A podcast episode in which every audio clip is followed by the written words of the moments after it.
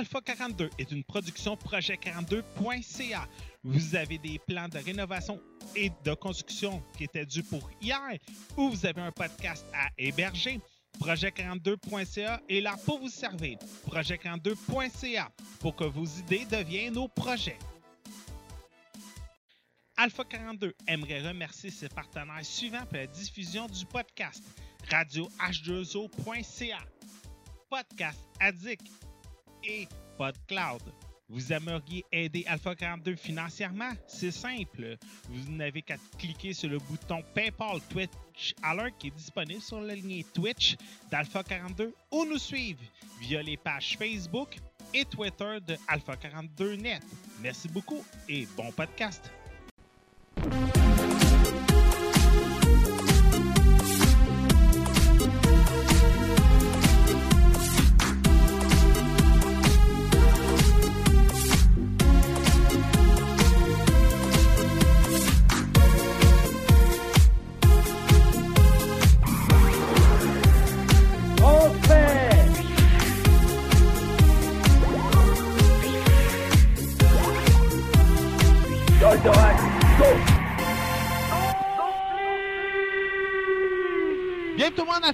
édition du 25 octobre 2016. J'espère que vous allez bien tout le monde.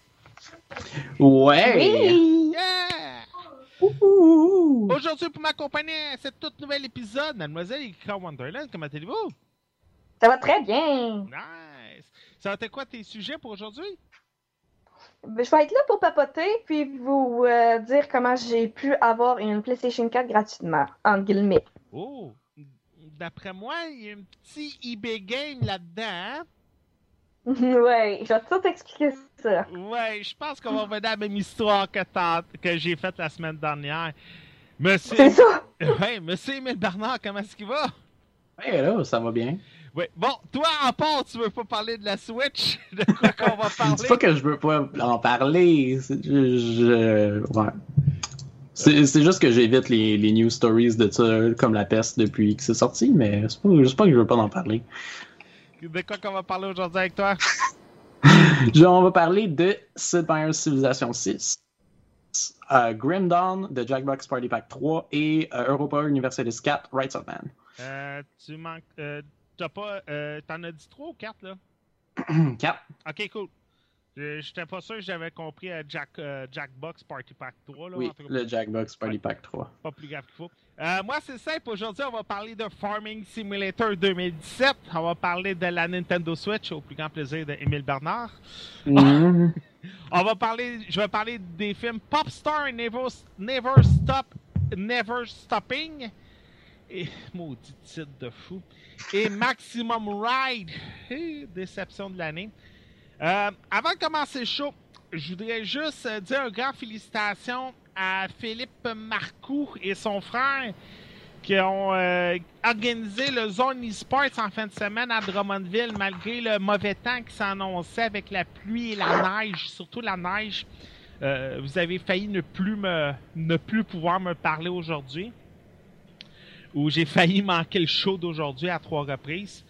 Euh, Zone eSports, c'est très, bien passé. On pouvait compter à peu près une 40-50 de joueurs de Call of Duty. Euh, Black Ops 3 sur PlayStation 4. On est à peu près une dizaine de Halo 5, malgré la, petite- communauté qu'on est. Euh, et ça s'est super bien passé. C'est les Dauphins qui ont remporté le tournoi. Et vous avez au micro d'Alpha 42, et j'espère avoir une bonne main d'applaudissements de la part de mon équipe, vous avez au micro votre grand, grand, grand gagnant du tournoi de Halo 5 2v2 du Zone eSports numéro 9. Merci, merci, merci. Oui, oui. Mais il faut que je compte l'anecdote. Je ne devais pas participer à aucun tournoi samedi. J'allais là vraiment pour le fun, puis parce que j'avais promis à la gang de Zone eSports de euh, d'y aller la journée qu'elle allait pas que j'allais pas avoir mon fils. Merci beaucoup, Irilek. On te fait ton chaleur dans deux minutes. Mais finalement, j'y étais. Et le meilleur joueur du Québec, Gabriel, euh, dont je me euh, me rappelle plus son, son tag sur Halo 5. Euh, son partner l'a choqué. Mauvais temps et tout, on s'entend la famille. Alors, il manquait un joueur. Fait qu'ils ont fait comme Hey toi, tu vas t'être classé avec lui! Ah! Tu vas t'être classé avec le meilleur joueur de Halo au Québec. Euh, OK. Euh, tant mieux. OK. Il m'a demandé T'as-tu déjà joué à Halo? Ben, J'ai fait le mode story, puis j'ai fait des tournois d'Halo 2 il y a 15 ans. Là. OK. Fait que t'as jamais joué à Halo 5 en mode multijoueur? Non. OK. Quand il a su comment j'étais très bon, il m'a dit Ouais, toi, ton but finalement, c'est de mourir le moins souvent. Oui. Ça serait ça mon but. Et, et, j'ai fait ma fierté de moi-même. J'ai resté caché le plus souvent possible comme à code. Et euh, juste pour vous donner une petite idée, la dernière game, c'était un 3 de 5 parce que vu que c'était à double élimination, l'équipe euh, perdante pouvait revenir dans le tournoi. Et là, vu qu'on était deux équipes euh, qui qui n'avaient jamais perdu, on a décidé de faire un 3 de 5 au lieu de faire un comeback de 2 de 3. Là, fait que on a un peu raccourci ça. Et pour le, le quatrième match, on perdait 0-2. Ce match, le quatrième match, on le perdait, on perdait le tournoi, puis pas une scène dans les poches. Fait que, à la fin du match, c'était 24-24. Et comme vous savez, et Halo, en 2v2, c'est des 25-24. Euh, c'est des 25 points. Alors, euh, j'ai fait comme, OK, moi, je pense que la stratégie pour risquer, pour risquer de ne pas perdre tournoi, c'était de bencher. Alors, pour éviter de perdre, j'ai benché à 24-24. On a gagné. Et l'autre équipe était tellement à crise que lors du cinquième match, ils ont tout décollissé et étaient dans un beat de hate, ben pas de haters, mais ils étaient en crise d'avoir perdu le quatrième match 25-24 parce que j'ai resté benché. Alors, on a réussi à gagner. J'ai quand même fait quelques j'ai fait beaucoup d'assists, plus que de kills. Mais on a réussi à gagner le tournoi. C'était vraiment le fun. Euh, beaucoup de monde. Ça, j'ai bien aimé ça. Euh, un grand in à Danny Tremblay qui a casté toute la journée les tournois de Call of Duty. En passant, on a atteint un pic d'environ 50 personnes, 50 viewers pour un tournoi Call of Duty québécois c'est beaucoup personnellement, surtout un, tournoi de petite envergure comme le Zone eSports. Euh, prochain tournoi devrait avoir lieu au mois de février. J'ai pas encore les dates. J'espère le 11 février parce que j'aurai pas Zach et je pourrais y aller. Mais prochain, ça va être euh, dans ces alentours-là. Et ça va être Infinity Warfare qui va être en finale. J'aimerais ça encore du Halo 5. C'est juste euh, plate. Il y avait un tournoi de Smash Bros. qui est organisé, mais malheureusement, aucun joueur s'est présenté parce qu'au même moment, à Montréal, ils ont organisé un gros tournoi de Smash. Euh, NHL 2017, euh, pas eu un chat, fait que. Non, je ne fais pas tirer mon chat d'ail de Final Fantasy, mon cher Irilek. En passant, il est déjà sur le chat. Et on n'aura pas le choix encore de faire un shout-out parce que via le lien Instant Gaming, il s'est procuré Civilization 5. Et euh, c'est quoi que c'est procuré aussi? Euh, Civilization 5 et Battlefield 1 euh, à moindre coût. Alors, si vous voulez nous encourager financièrement, c'est simple. Instant Gaming, ça vous permet de, vous procurer des jeux sur PC à moindre coût. Ce qu'ils viennent de faire avec Civilization 5 et euh, euh, Battlefield 1. PayPal, Twitch Alert, Virement Interact, Name si vous voulez nous encourager financièrement, faites-moi signe, il y a toujours moyen. En ce moment, ça paye, ça, ça, paye l'hébergement. Aujourd'hui, ça a payé le nettoyage de la console qui en avait bien besoin. Puis je pense qu'aujourd'hui, euh, ça fonctionne à merveille. J'ai réussi à faire une, une, merveille avec une console qui était due pour les poubelles. Alors, s'il vous plaît, tout le monde, à 3, on va dire un grand bonjour et Irilek. 1, 2, 3. Bonjour. Bonjour, Bonjour, Irilek. Bon. Ah, il a aussi acheté Dishonored 2, fait qu'il a acheté 3 jeux en fin de semaine. Wow. Fait que faites comme Irilek, encouragez-nous. Puis euh, ça peut juste aider à ce que le podcast fonctionne. Tous les liens, de toute façon, sont disponibles sur le lien Twitch de Akitarus, qui est le mien. Sinon, sur le site d'Alpha 42, à droite, vous avez tous les liens pour nous encourager. Bon!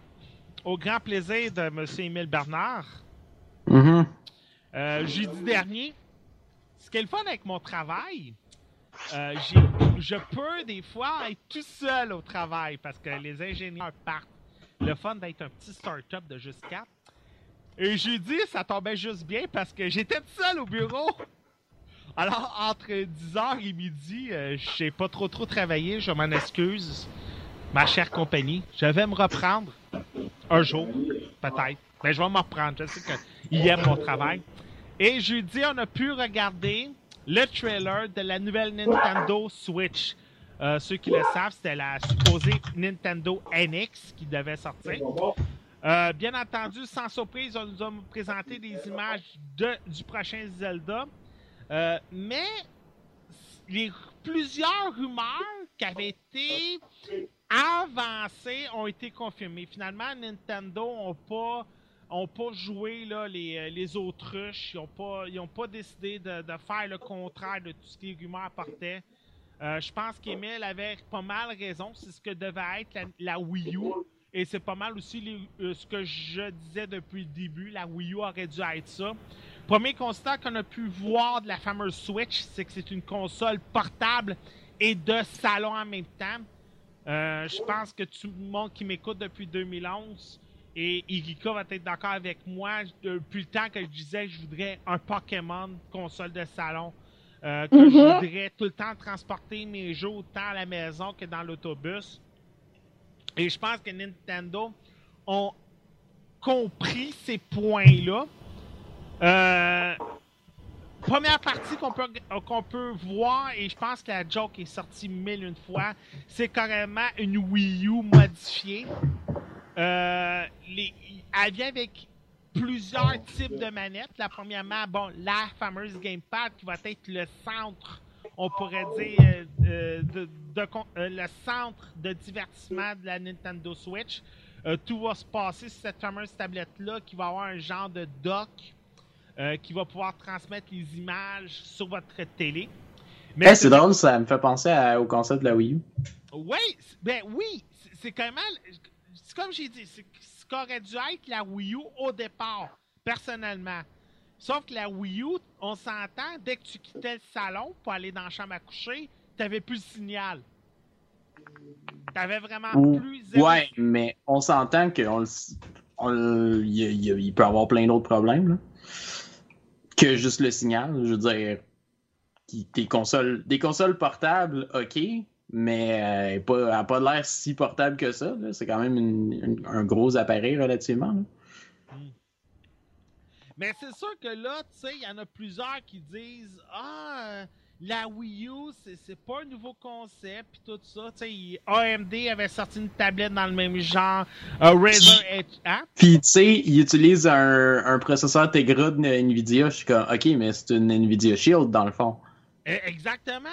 Tu sais, mais regarde, Nintendo ont pas sorti un nouveau concept. On se l'entend là. Tu sais, c'est la Wii U comme qu'elle aurait dû être avant. Puis euh, c'est une PSP, une PS Vita, une 3DS, mais en format plus gros là. C'est c'est c'est pas révol- c'est pas le fait que c'est révolutionnaire ou quoi que ce soit. C'est juste que Nintendo a décidé de d'avoir un upgrade de leur Wii U. C'est aussi simple que ça, là. Ouais, mais juste le truc que je comprends pas, c'est- de où part le hype de bord pour cette console-là? Je, je- comme je, je la catch pas parce que c'est la même chose que plein d'autres compagnies avant ont Ben déjà ouais. présenté Regarde, la, à peu de choses près. la Amiibo, c'est des Skylanders. euh, euh, Ouais, mais je veux dire, ça non plus, je le comprends pas. Je sais bien. mais, euh, les nunchakus, les, nun- les, les, les premiers nunchakus, c'est... Ben, ça, c'est quand même assez nouveau, là. Ça, je peux leur accorder. La, la Wii a fait beaucoup de bonnes choses, là. Et regarde, on, on va leur donner, on va leur donner une chance. Euh, on a pu voir qu'on revient aux cartouches pour du côté de Nintendo, des cartouches qui ressemblent pas mal à la 3DS. Sauf que moi, je me dis que ça serait peut-être plus des clés que des cartouches parce que ça. Ben, ça, c'est pas comme des cartes SD. Euh, ouais, ben ça, c'est la rumeur. Des mini flash drive, là. Ouais, des cartes SD flash. Euh, Ouais. D'à peu près une soixantaine de gigs, mais on avoue-tu qu'il faut que la machine elle soit puissante en motadi pour rouler? Là, je vais te donner un titre comme ça parce que c'est le titre qu'on a vu dans la publicité, mais il faut le dire, Bethesda ont pas confirmé de Skyrim. Ils ont juste dit la machine devrait être capable de rouler un Skyrim, mais ça veut pas dire qu'on va avoir un Skyrim. Mais c'est que je me manque. Le, le remake de Skyrim, je pense qu'ils ont confirmé qu'il serait pas dessus. Ouais, ben c'est ça. Mais tu sais, peut-être euh, Elder Scrolls 6. Tu sais? Peut-être. Mm. Sauf que là, il va, il va falloir voir parce que quand même, un Tegra d'NVIDIA, c'est fort, sauf que ça l'accorde pas une PS4 puis une Xbox One. Non, je le sais bien. Mais, hey, il faut que la machine soit puissante pour rouler un jeu de 60 gigs sur une carte SD. Ben, une carte SD, déjà là, ça va vite. C'est la même technologie que du euh, Solid State Drive. C'est la même technologie que les euh, disques durs les plus rapides. C'est juste que ça prend un bon lecteur de carte SD, mais à part ça, c'est pas un, pas un gros deal. Puis c'est vrai que la technologie des cartes SD est assez bonne pour qu'on puisse ramener des jeux là-dessus au lieu d'avoir des jeux sur CD. Euh, moi, le problème que je vois avec ça, c'est surtout, ouais, le monde capote parce que, oh, Skyrim peut runner dessus. Wow, là, Skyrim, c'est un jeu de 2011, là. Comme, on se calme, là, on est vraiment plus rendu là, là. Ben, je te donne un autre, je te donne un autre, euh, un autre hype qu'il y a eu dans les, euh, dans l'image des euh, fameux partnerships. Oui. T'as T2 Interactive qui est dans les images et qui dit T2 dit euh, Grand Theft Auto. Alors tout le monde était sur le hype de GTA 5 sur Nintendo Switch. Ouais, mais c'est parce que Nintendo, c'est visé pour les enfants. Je le sais Il y a aucun bien. enfant qui. Les enfants, ils jouent pas à GTA quand que les parents ont une supervision, que les parents supervisent. Euh, Ça de, ça tu- de un, puis de deux, déjà, ça en a pris beaucoup pour que ça rentre sur la PS3 et la Xbox 360. Là.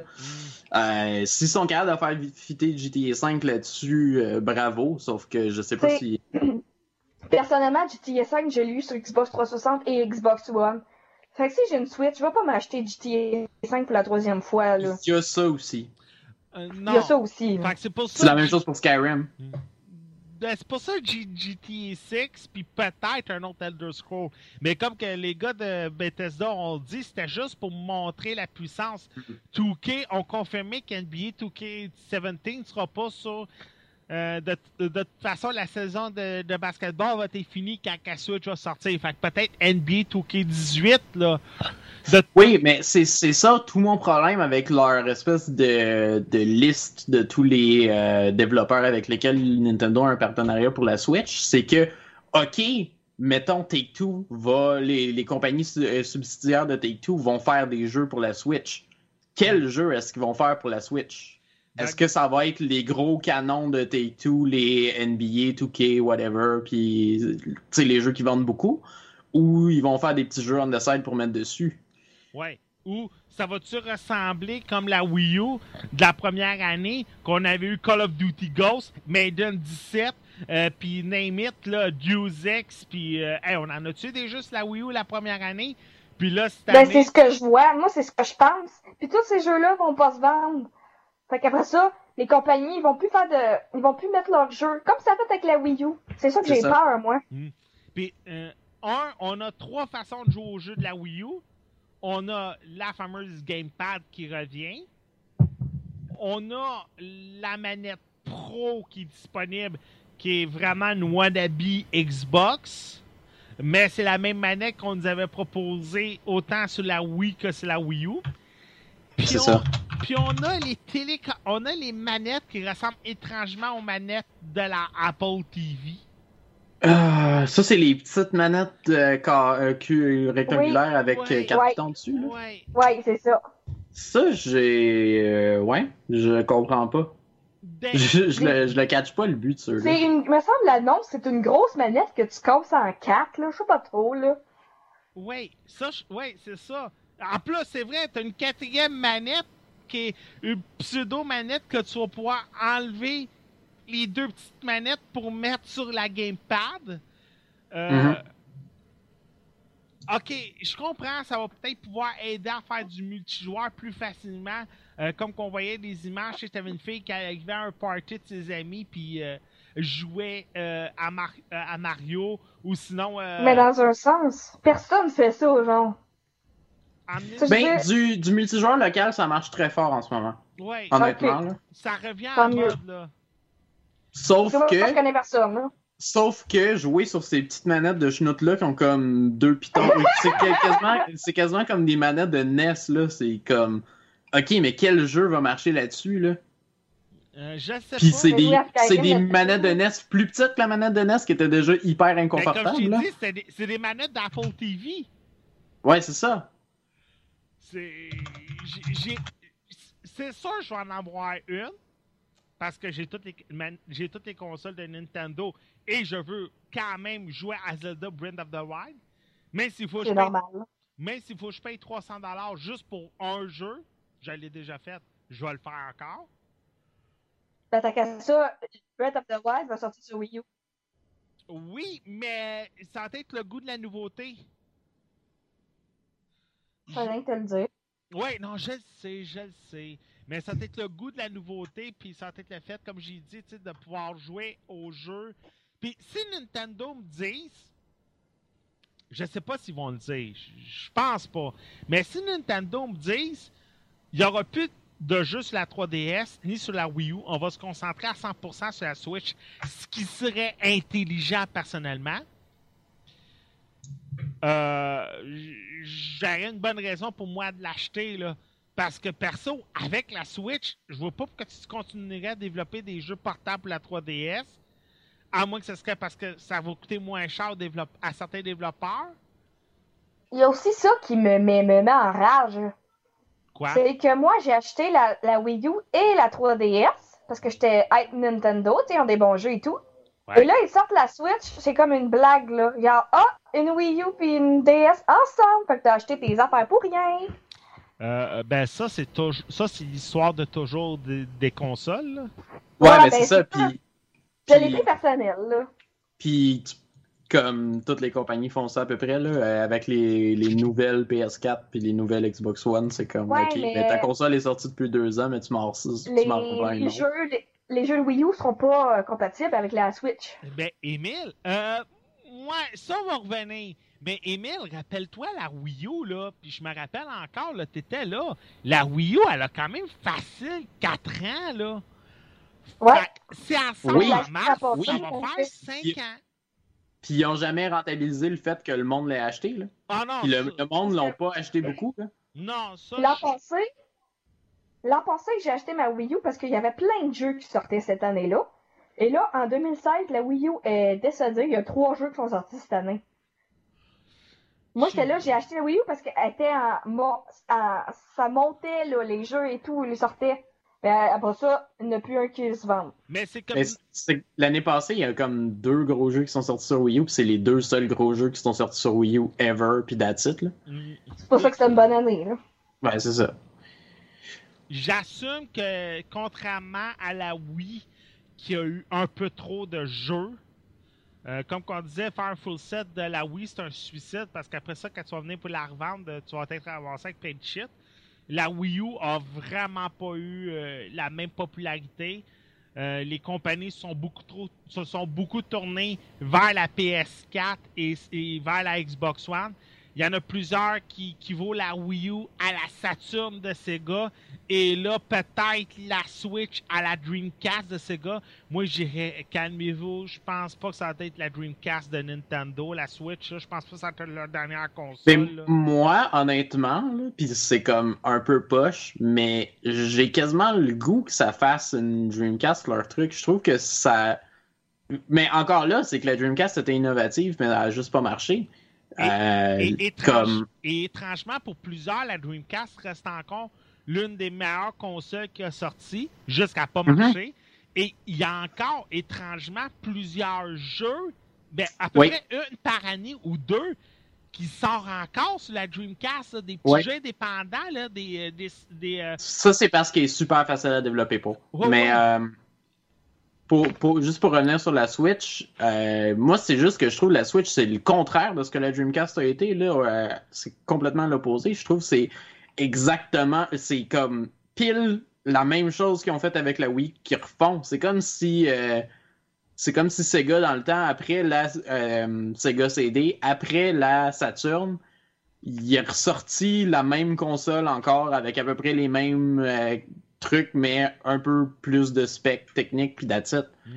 avec les mêmes jeux. Ils ont dit que Mario Kart 8, Splatoon, euh, euh, en tout cas, des, des jeux dans ce genre-là qui ont déjà sorti sur Wii U, qui allaient les porter, Oui, qui allaient faire des ports. et, et, et, et ça, c'est ce- carrément ce que je te disais, euh, ce que je voulais apporter C'est ça, c'est une, c'est une vraie blague. Attends, c'est que là, le monde disait, euh, ben là, la Wii U, elle sera, elle sera pas rétrocompatible avec la Switch, elle sera pas, il n'y a pas de lecteur CD dedans. Exact.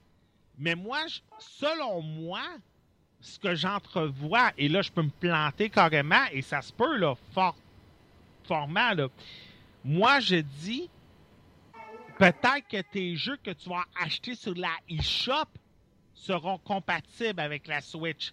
Tout comme les jeux de Nintendo, de Super Nintendo, de Nintendo 64 sont compatibles avec la eShop.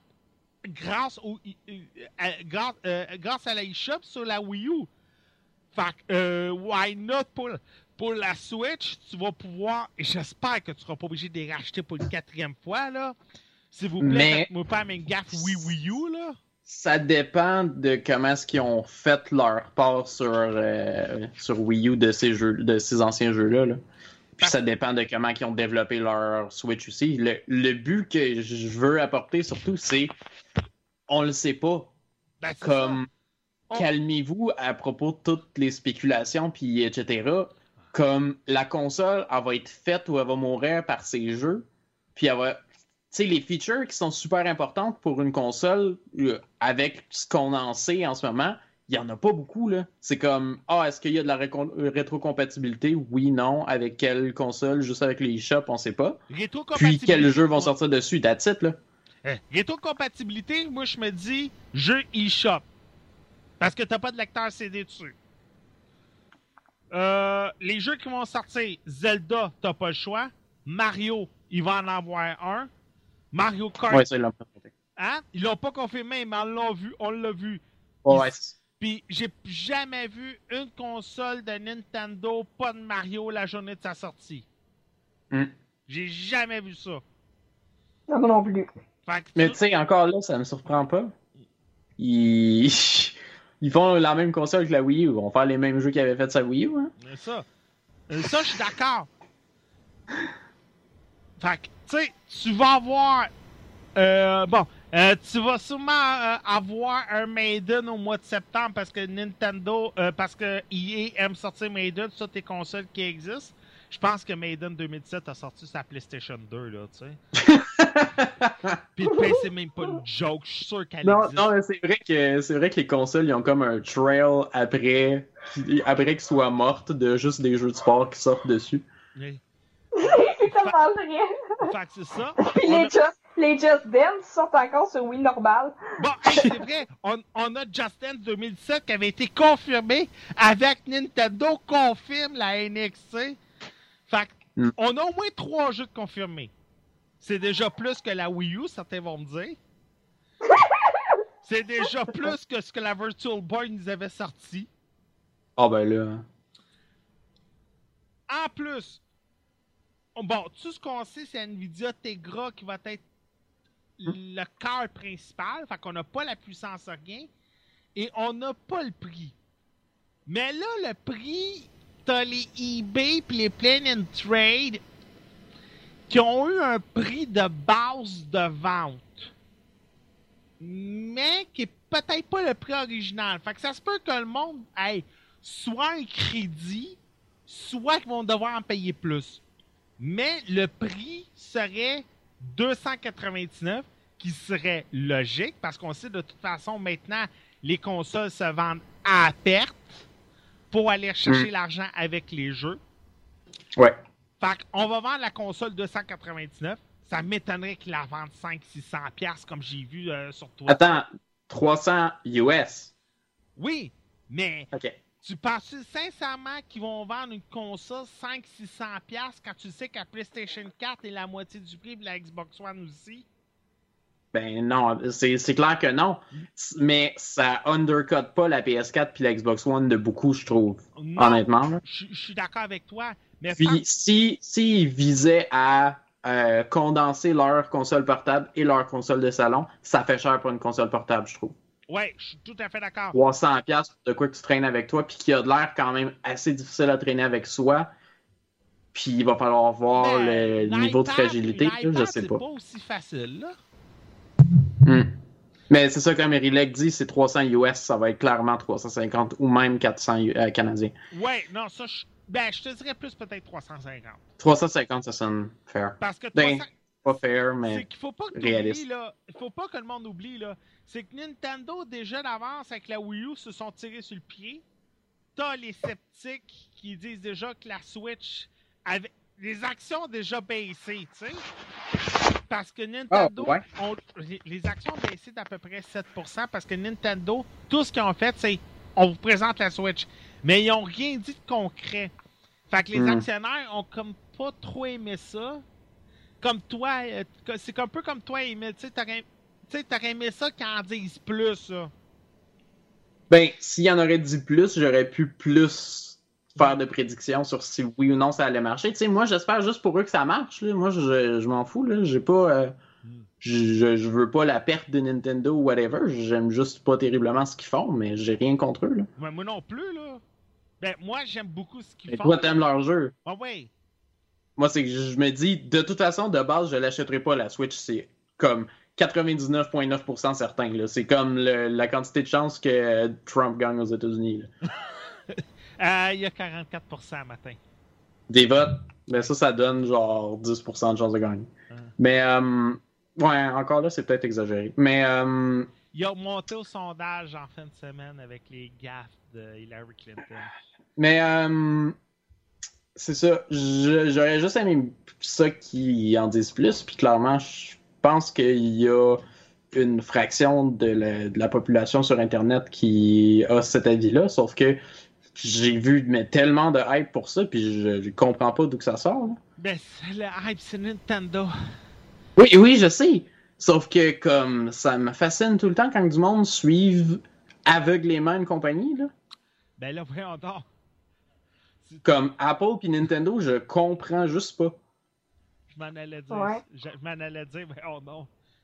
Il y a pas, il y a juste Nintendo qui font ça. Voyons donc. Il y a aucune autre compagnie qui a un hype sur un objet qui est post-daté. de- Bon, Apple. Apple est le meilleur. Clairement, c'est le même phénomène.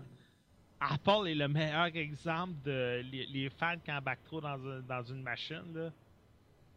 Mais tu sais, il y a des avantages, mais comme. Ouais, je, je comprends pas l'espèce d'ampleur phénoménale que ça prend. Puis comme. C'est c'est comme. Je vais euh, faire un peu une comparaison boiteuse, là, mais euh, Pokémon Go, là. Sérieusement, c'est pas un très bon jeu, là. Genre, Non, je l'ai ouais, essayé, puis je suis comme. Il n'y a plus personne qui joue non plus, là. Oui, mais, Non, ça, mais c'est c'est ça. nor- ça, c'est normal. Ça, fallait s'y attendre avec le retour en classe que le monde allait abandonner. là. C'est pas pour rien qu'ils l'ont sorti l'été. là.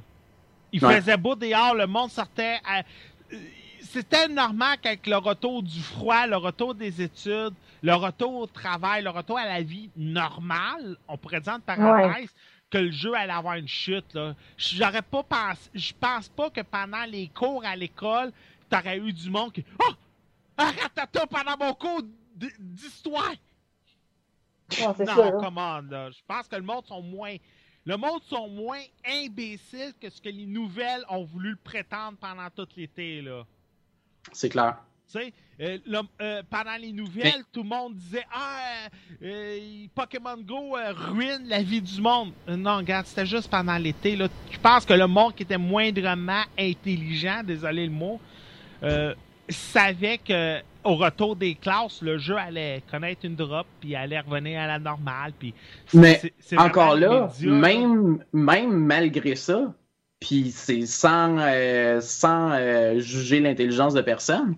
C'est juste de se dire un jeu qui est finalement pas terrible puis qui surfe sur une espèce de hype de Pokémon que. Tu sais, le, le jeu, il était pas si écœurant que ça. Le monde s'en sont tannés puis ont arrêté de jouer.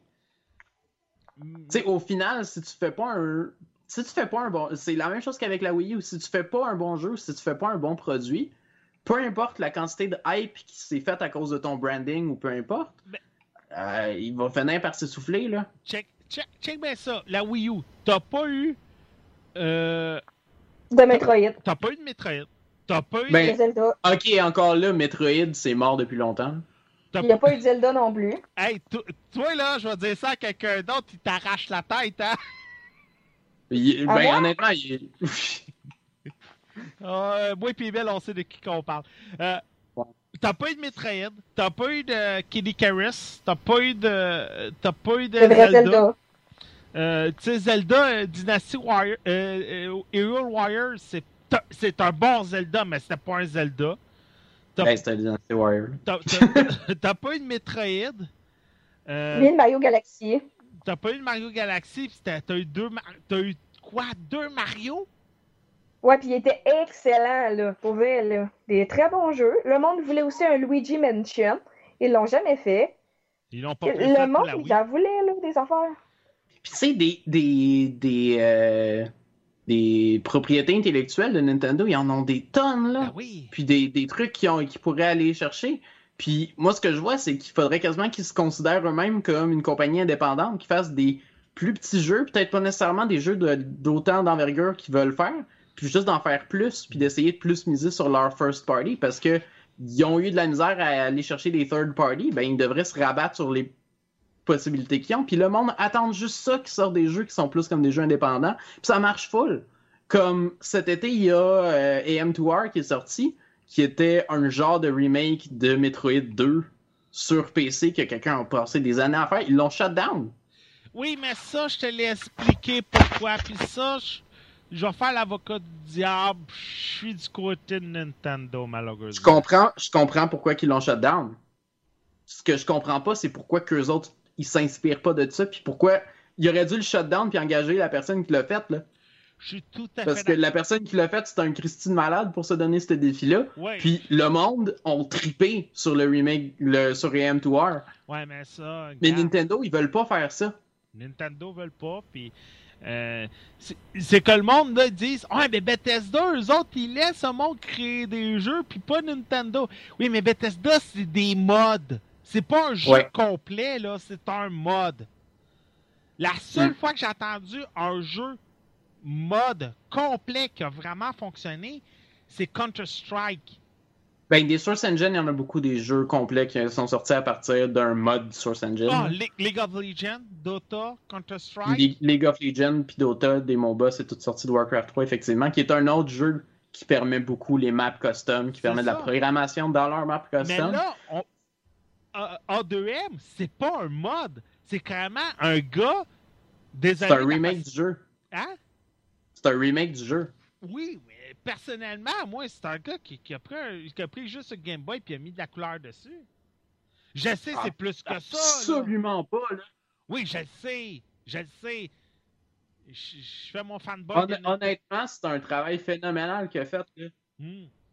Mais personnel- Puis, personnellement, si tu voulais faire un euh, travail phénoménal, t'aurais pu faire comme euh, les gars de euh, euh, Kingdom Crush, euh, Colin. Tu sais, t'as les gars de Super Meat Boy puis de Kingdom Crush, là, euh, pas Kingdom Crush, euh, mais... Behemoth. Hein? Behemoth.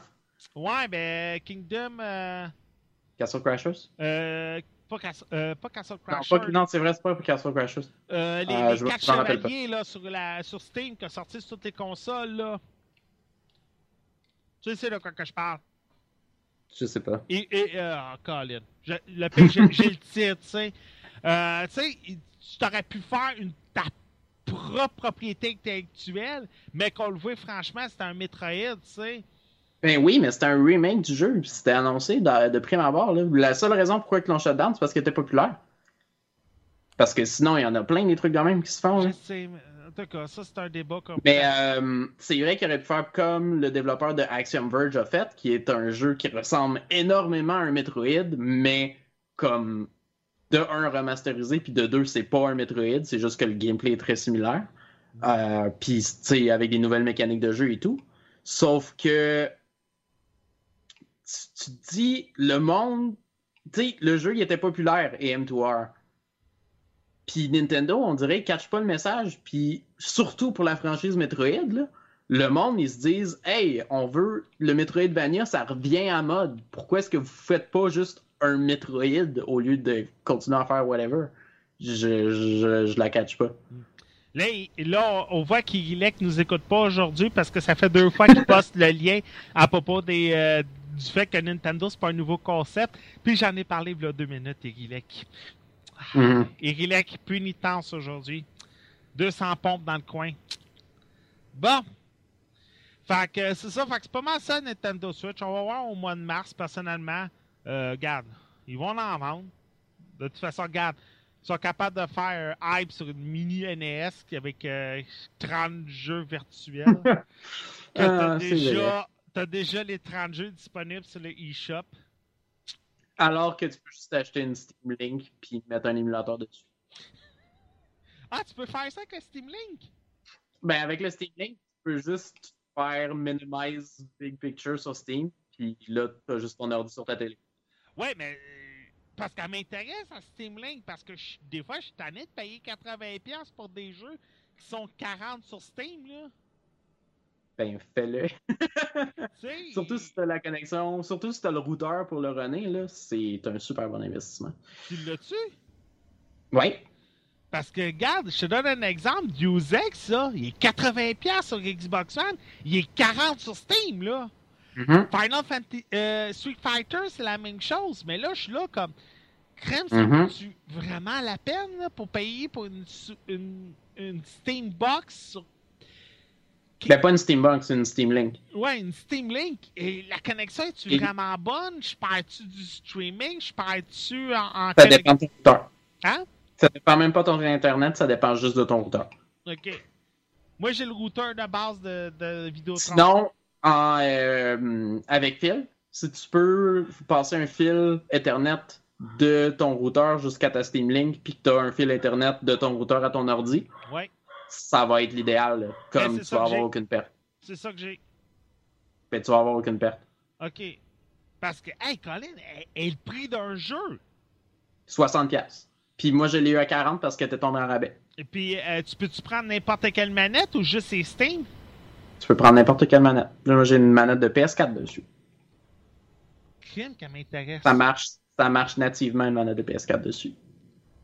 crime qui m'intéresse. Sérieux, là, je suis- sérieux, là. C'est juste que le problème, c'est que des joueurs de Call of Duty sur PC, t'en as pas beaucoup. Des Hmm. joueurs de Street Fighter sur PC, t'en as pas une tonne. Hmm. Mais c'est vraiment pour les jeux solo comme Deus Ex, comme. Tu sais, t'as quand même un mode solo à Call of Duty. Ça, où je vais donner un très très bon exemple tantôt de jeu qui se joue super bien sur une télé avec une Steam Link. Jackbox? Euh, oui. Grim, Grim Ben Down? oui. Grim Down, il a l'air bien joué sur une console portable. Ah non. Ok. Mais Civilization 6. C'est comme si je jouais à Civilization 6 sur une télé. Hein, je sais Ouais. pas. Mais justement, on va y aller. La grosse sortie de l'année. Oui. Ouais, ouais, du, du mois, de- du trimestre, ou même peut-être de l'année au complet. Ouais. Civilization 6. Euh, je dois dire franchement, là, c'est de l'année, là, parce que j'ai vu plusieurs là, euh, sur les médias sociaux qui, qui, qui avaient hâte, puis que ce jeu-là, il embarquait dans leur liste déjà là, du top 10, puis il était même pas sorti. Là. Ben, honnêtement, selon moi, ça vit à ces euh, standards-là, là, ce, jeu-là. Puis, honnêtement, pourquoi est-ce que c'était déjà dans les listes du top de l'année de beaucoup de monde? C'est que, ben, de un, la franchise Civilization, c'est une franchise hyper établie. De deux, ils ont annoncé, puis c'est vrai, ça s'est confirmé, ils ont fait plein de changements dans le jeu qui altèrent beaucoup la jouabilité, mais qui gardent ça. tu sais, Ils ont, c'est le sixième qui ont sorti, sauf que ça fait 25 ans que cette franchise-là existe. Euh, ils sont vraiment arrivés avec une version hyper aboutie du jeu. Euh, Euh, attends, j'ai mon CD encore à côté de moi, je pourrais te le dire. c'est comme 86 quoi, même Civilization 1. 95. Hmm? 95. 95, là, c'est plus tard que je pensais. Ouais, 95, la première civilisation, Fait je l'ai ici. Ça a 21 ans comme moi. Ouais. Euh, Fait qu'imagine, j'étais Ouais. un adulte quand ce jeu-là sorti, puis toi, t'étais même pas né. Je suis né cette année-là. Euh, donc, c'est ça. Civilization 6, euh, toujours faite par euh, Firaxis, la compagnie de Sid Meier, en association avec 2K Games, qui sont leurs producteurs. Ça suit beaucoup Civilization 5 dans le sens que il y a beaucoup de mécaniques du jeu qui restent pareilles. On a encore des points de science qui s'accumulent à chaque tour. La, jouabilité est la même, c'est certain, mais c'est la même depuis Civilization 1. Euh, t'as des points de science, des points de culture, euh, t'as des points de production, t'as des villes à placer, tu as plusieurs manières de gagner la partie, ce qui est un truc, je sais pas avant Civilization 5, j'ai surtout joué à Civilization 5. Euh, t'as plusieurs types de victoires, ils ont même revampé les types de victoires. Il n'y avait pas de victoire religieuse dans Civilization 5, ils ont rajouté ça. Et ils ont enlevé la genre des victoires diplomatiques qu'il y avait dans Civilization 5. Attends, puis- je peux-tu te contredire, s'il vous plaît? Il y a tout Oui. temps eu des religions dans Civilisation. Hein? Il y a toujours eu des, des religions? Oui, oui, sauf qu'il n'y avait pas de victoire religieuse. Ok. Dans Civilization 6, si ta religion est la religion majoritaire de tout le monde, tu gagnes. Ok. Dans Civilization 5, c'était pas le cas. Ça faisait juste que tu gagnais plus facilement la victoire culture. Ok. Euh, mais dans le fond, ça, ils ont, ils ont pas touché trop, sauf qu'il y a quand même pas mal de trucs qui ont modifié. Euh, maintenant, tout ce qui est. euh, ben, en fait, les villes. Ce qu'ils disaient de Civilization 5, c'est que dans les autres civilisations d'avant, tu avais ce qu'on appelait des stacks de units. Fait que tu avais plein d'unités qui étaient sur la même case puis que tu bougeais en même temps. Euh, dans Civilization 5, ils ont comme déstacké les units, c'est ça qu'ils disaient. Puis euh, les units, c'est rendu une case, une unit à peu près. C'était comme tu as une unit civile puis une unit militaire qui peuvent être sur la même case, mais c'est tout. Ouais. Euh, et depuis Civilization 5, c'est ça. Ben, dans Civilization 6, le, le gros avancé qu'ils ont fait, c'est qu'ils ont déstacké les villes. Fait que ta ville, maintenant, c'est plus une tuile seulement que ta ville est construite dessus. Maintenant, tu as ce qu'on appelle les districts qui euh, séparent, dans le fond, tes bâtiments que tu vas construire. Donc, si tu veux construire une baraque dans ta ville, avant, il faut que tu construises un, un campement de militaires, dans le fond, dans ta ville. Puis, chaque district va avoir des prérequis différents, va être meilleur ou moins bon selon où est-ce que tu le places. Euh, admettons, dans Civilization 5, si ta ville était à côté d'une montagne, euh, puis là, tu avais accès à un building qui était meilleur pour faire de la science. Là, c'est si tu places ton campus, qui est le district qui crée de la science, proche d'une montagne, tu vas avoir des bonus. Mais si c'est proche de deux montagnes, tu vas avoir plus de bonus. Euh, Il y a beaucoup de principes comme ça dans le jeu. Les merveilles du monde aussi sont placées sur des tuiles. Fait que il faut aussi que tu penses à quand tu construis une merveille, ça va te prendre une tuile de ta ville. Fait qu'il faut pas que tu te bloques trop avec des districts puis des merveilles. Et Dieu sait que les, merveilles ont de l'air gros longtemps, là. J'ai vu des merveilles, Oui. là. Wow! Puis c'est hyper cool visuellement parce qu'avant c'était juste tu as le petit modèle de la, merveille dans ta ville. Là c'est comme vraiment grandiose, t'as la grosse merveille qui est juste à côté de ta ville. Euh, c'est très très cool. Un autre truc qu'ils ont rajouté, c'est euh, des boosts de recherche. Dans le fond, si tu fais certaines actions dans le monde, euh, tu vas avoir ta recherche va accélérer. Tu vas gagner comme la moitié du temps sur ta recherche si tu fais certaines choses. Fait que mettons pour le la navigation par bateau, si tu construis une ville sur le bord de l'eau, ben ta population va comme être plus acclimatée à être proche de l'eau. Donc découvrir les bateaux, ça va aller beaucoup plus vite. Admettons, si tu rencontres beaucoup de cités-États, ben découvrir la démocratie, ça va aller beaucoup plus vite. Des trucs comme ça. Euh, et puis, ils ont comme splitté les recherches en deux. Maintenant, ils, ils sont revenus avec des types de gouvernement, ce qu'il y avait dans des anciennes civilisations. Euh, puis, ils ont maintenant des recherches civiques, qu'ils appellent, que ça débloque des trucs aussi, sauf que ça débloque surtout des euh, options de gouvernement. Puis, ch- chaque gouvernement différent, si t'es une république, si t'es une oligarchie, si t'es whatever, t'as des, des emplacements pour mettre tes cartes, puis t'as une espèce de gros deck de cartes de euh, bonus que tu peux prendre pour ton gouvernement. Fait que, mettons, à un certain bout, tu te dis je, veux répandre beaucoup mes villes. Ben, tu vas prendre un bonus qui fait que tes settlers vont être faits plus vite, que tes builders vont être faits plus vite, que tes builders vont être capables de plus construire, etc. Euh, puis après ça, plus tard, si tu dis, ah, je suis en guerre, tu peux prendre des bonus défensifs. Mettons, tu as plusieurs options comme ça. Puis c'est toujours en mouvement. Donc, ça représente assez bien les trucs de gouvernement, selon moi. Euh, puis tu en débloques tout le temps, de plus en plus au fur et à mesure de la partie, avec un truc qui ressemble beaucoup aux recherches. Puis tu as les recherches qui sont à côté, qui sont plus euh, technologiques vraiment que civiques. Donc ça, c'est assez cool. Euh, juste de ramener un système de gouvernement, c'est quand même vraiment cool. Un autre truc qu'ils ont fait, ils ont enlevé la ressource de bonheur que tu avais dans Civilization 5. OK. Maintenant, chaque ville a son espèce de jauge de bonheur en tant que telle. Puis ça dépend de plein de choses, sauf que ils appellent ça des amenities. C'est que dans le fond, chaque citoyen de ta ville va te coûter un amenity. Puis, fait que si tu vas avoir beaucoup de citoyens dans ta ville, ça t'en prend beaucoup. Puis des amenities, t'as ça comment? T'as ça en ayant des ressources de luxe, t'as mm. ça en ayant certaines merveilles, en ayant des... Euh, il y a un district, en fait, qui sert juste à donner des amenities, qui s'appelle le Entertainment District. Tu te fais un Entertainment District, tu as plus d'amenities, tu fais d'autres buildings dedans. Euh, dans le fond, chaque ressource a vraiment son euh, district que tu peux construire dans ta ville. Parce qu'il faut le dire, je l'ai vu souvent dans Civilisation 5, puis même 4 à l'époque, il y a plusieurs personnes qui se concentraient juste sur leurs aspects militaires. Euh, sans construire de merveilles ou quoi que ce soit, parce que dans euh, parce que des joueurs de civilisation, c'est souvent aussi des joueurs de SimCity. Puis on se concentre pas dans SimCity à construire des stades, à construire des, des hmm. musées ou quoi que ce soit. Fait que ça nous fait pas. Fait qu'on s'aperçoit que c'est pas utile parce qu'on dépense trop d'argent. Puis on veut trop se concentrer sur les industries, les commerces et tout ça. Fait que ce, petit handicap-là qu'on fait dans SimCity, on l'emmène en civilisation. Au lieu de construire la tour Eiffel, on va plus se concentrer, mettre cet argent-là pour construire des armées pour aller conquérir plus de territoires. Ben encore là, ça dépend complètement du style de jeu que tu utilises. Puis encore bien plus que dans Civilization 5, parce que dans le 5, c'était un truc super important. Euh, tu as des playstyles complètement différents parce que tu as différents types de victoires. Tu n'es pas obligé de faire une victoire militaire. Puis en fait, une victoire militaire, c'est relativement difficile à faire.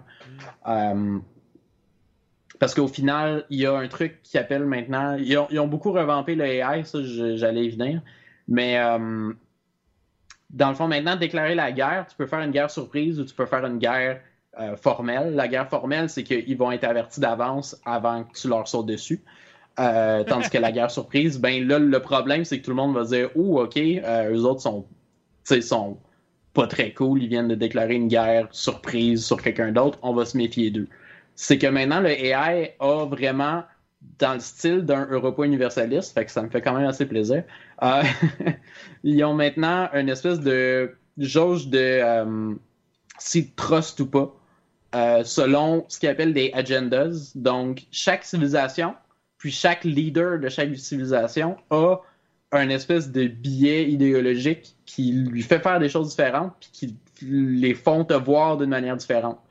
Euh, ma première partie que j'ai faite, j'ai joué la France et euh, je voulais avoir une victoire culturelle parce que c'est généralement ça que je fais dans Civilisation parce que je, suis une personne qui est super plate puis je veux juste stacker toutes mes merveilles sur ma ville. Euh, fait que je, me ramasse avec plein de merveilles. Puis juste à côté de moi, il y a l'Espagne.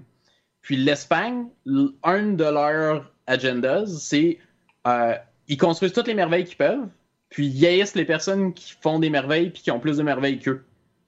Fait que là, moi, j'en fais deux, puis je le bats parce qu'il est, vraiment poche. Puis là, il est fâché contre moi, puis il me déclare la guerre. OK. Fait que là, tout le long de la partie, j'ai eu cette espèce d'ennemi-là que j'ai complètement bloqué dès le début, puis il pouvait pas faire grand-chose, sauf qu'il m'haïssait depuis le début parce que j'avais plein de merveilles. Sauf que juste à côté, j'ai Gandhi, que lui, son agenda, c'est euh, j'aime ça le monde qui ont euh, une grosse armée, mais qui s'en servent pas, qui s'en servent juste pour dissuader le monde de les attaquer. C'est ça que je faisais avec l'Espagne. Ça fait Gandhi, j'étais super ami avec. Ça m'étonnerait que Gandhi ait dit Hey, je te lance une troisième guerre mondiale. Ben, c'était ça dans les autres cibles, mais ça, c'est une joke. le, gars pour qui qu'on a inventé le prix Nobel de la paix, je pense pas qu'il soit très, très euh, pas ben. Mais, tu sais que dans les civilisations, Gandhi, il est connu pour pitcher des nukes à du monde. T'es sérieux? Oui, ben, oh my god, sais pas ça. Ah, Non! ok. Dans Civilization 1, il y avait un bug. Je me suis jamais Euh, attardé à ça. Ah, Gandhi, dans Civilization 1, il y avait un bug. Il y avait le plus bas score de. euh, il y avait une, une espèce de score d'agressivité caché dans le jeu. Ok? Puis chaque leader avait une agressivité différente. Mettons, je sais pas s'il était dans le 1, là, mais Gengis Khan, mettons, il y aurait une super haute jauge d'agressivité, fait qu'il attaquerait beaucoup. Puis Gandhi était super basse. Mais en fait, elle était trop basse. Fait qu'il y avait une, plus tard dans le jeu une recherche qui faisait descendre la jauge d'agressivité qui calmait tout le AI.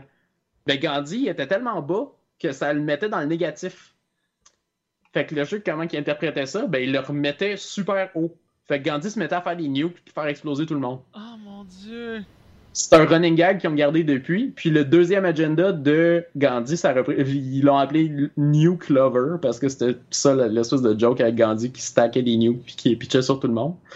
Que dans le fond, mais dans le fond, ils l'ont reskiné cette espèce de joke-là en disant Gandhi aime ça les civilisations qui ont des grosses armées pour dissuader le monde de les attaquer. Ou qui ont des armes nucléaires, ou qui utilisent leurs armes nucléaires pour dissuader les gens. Ok, je la savais pas celle-là. Ouais, c'est un, c'est un running gag depuis vraiment Civilization 1. Ok.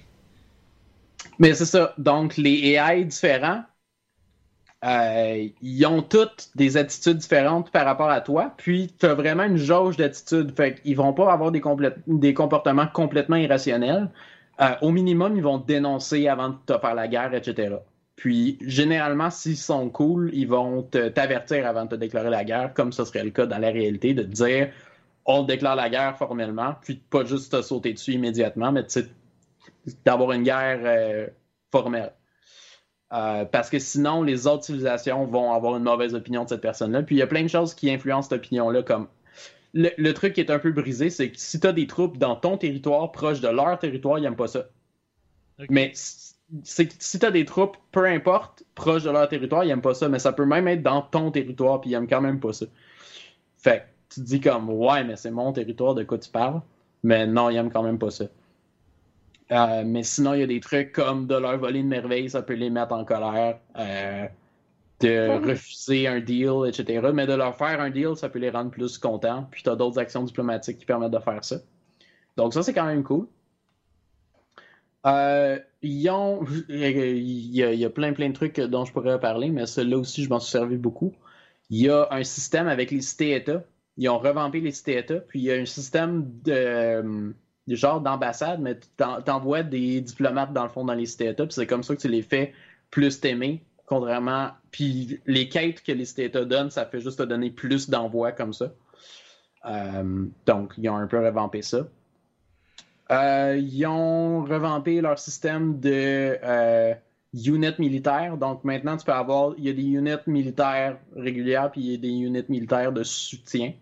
Donc des médics, des, euh, même des, des unités de siège, c'est souvent des trucs de support. Fait que tu as une unité normale puis une unité de support sur la même tuile, puis ils bougent en même temps.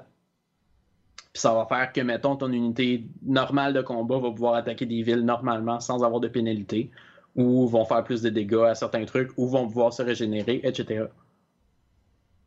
Puis il y a tout un système aussi pour faire des espèces de formations militaires pour bouger plein d'unités en même temps. Parce que rendu loin dans la partie, ça peut être assez euh, débile de manager chaque unit individuellement. Euh, ils ont revampé le tutoriel, que le tutoriel dans Civilization 5 laisse un peu à désirer parce que dans des gros jeux de stratégie comme ça, les tutoriels laissent généralement à désirer puis ils te laissent apprendre par toi-même. Là, c'est un bon départ. Un... Ils ont même un ils ont évidemment un mode pour les personnes qui ont déjà joué à Civ 5 que je me suis servi surtout. euh, qui te rapprend pas toutes les bases puis les trucs hyper basiques de civilisation, mais qui te remonte les trucs qui sont nouveaux depuis Civilization 6. Ça, c'est très très cool. Euh, ils ont... J'ai pas encore joué des parties multijoueurs. Ça, j'ai hâte de voir comment ça va aller parce que dans Civilization 5, le netcode, comme tout le code qui faisait le multijoueur dans Civilization 5, était assez mal famé. Là. C'était, pas, euh, c'était vraiment pas le best. Puis souvent, il y avait des déconnexions et tout. Ah ouais, Euh, j'ai hâte de voir, sauf qu'apparemment, ils l'ont beaucoup amélioré. Tu t'as pas essayé le mode multijoueur? Non, pas encore. Non, parce que je sais qu'il y, en a be- il y en a plusieurs qui aimaient ça jouer ensemble au mode multijoueur. Parce que le mode multijoueur, ce que tu peux faire, c'est que tu peux créer des civilisations en, en groupe. Aussi, oui. Puis euh, malheureusement, il y en a plusieurs qui abandonnaient parce que, un, euh, le monde n'arrivait pas des fois à se connecter. Fait qu'il Mhm. n'arrivait pas, euh, mettons, euh, hey, euh, j'ai besoin que. Il y en a qui spécialisaient plus dans les armées. Hey, euh, on est tenté d'avoir une attaque, peux-tu te connecter? Euh, non, ça plante. Fait Ouais. que, ah ben là, je viens de perdre ma civilisation. Fait que ça, ça choquait plusieurs personnes, puis ça leur empêchait de jouer au mode multijoueur. Fait que quand t'es comme plus que 4 dans une civilisation, mais ça buguait, ça ralentissait le Mhm. jeu. Fait que je te donne un Mais en général, le jeu était relativement lent en multijoueur, puis il marchait pas terriblement toujours très bien. Mm. Le AI, notamment, était hyper brisé en multijoueur, il marchait pas du tout comme du monde. Euh, C'est ça, apparemment, ça, ils l'ont amélioré. Puis, effectivement, j'aime beaucoup mieux ça, jouer à Civilization en multijoueur qu'en solo.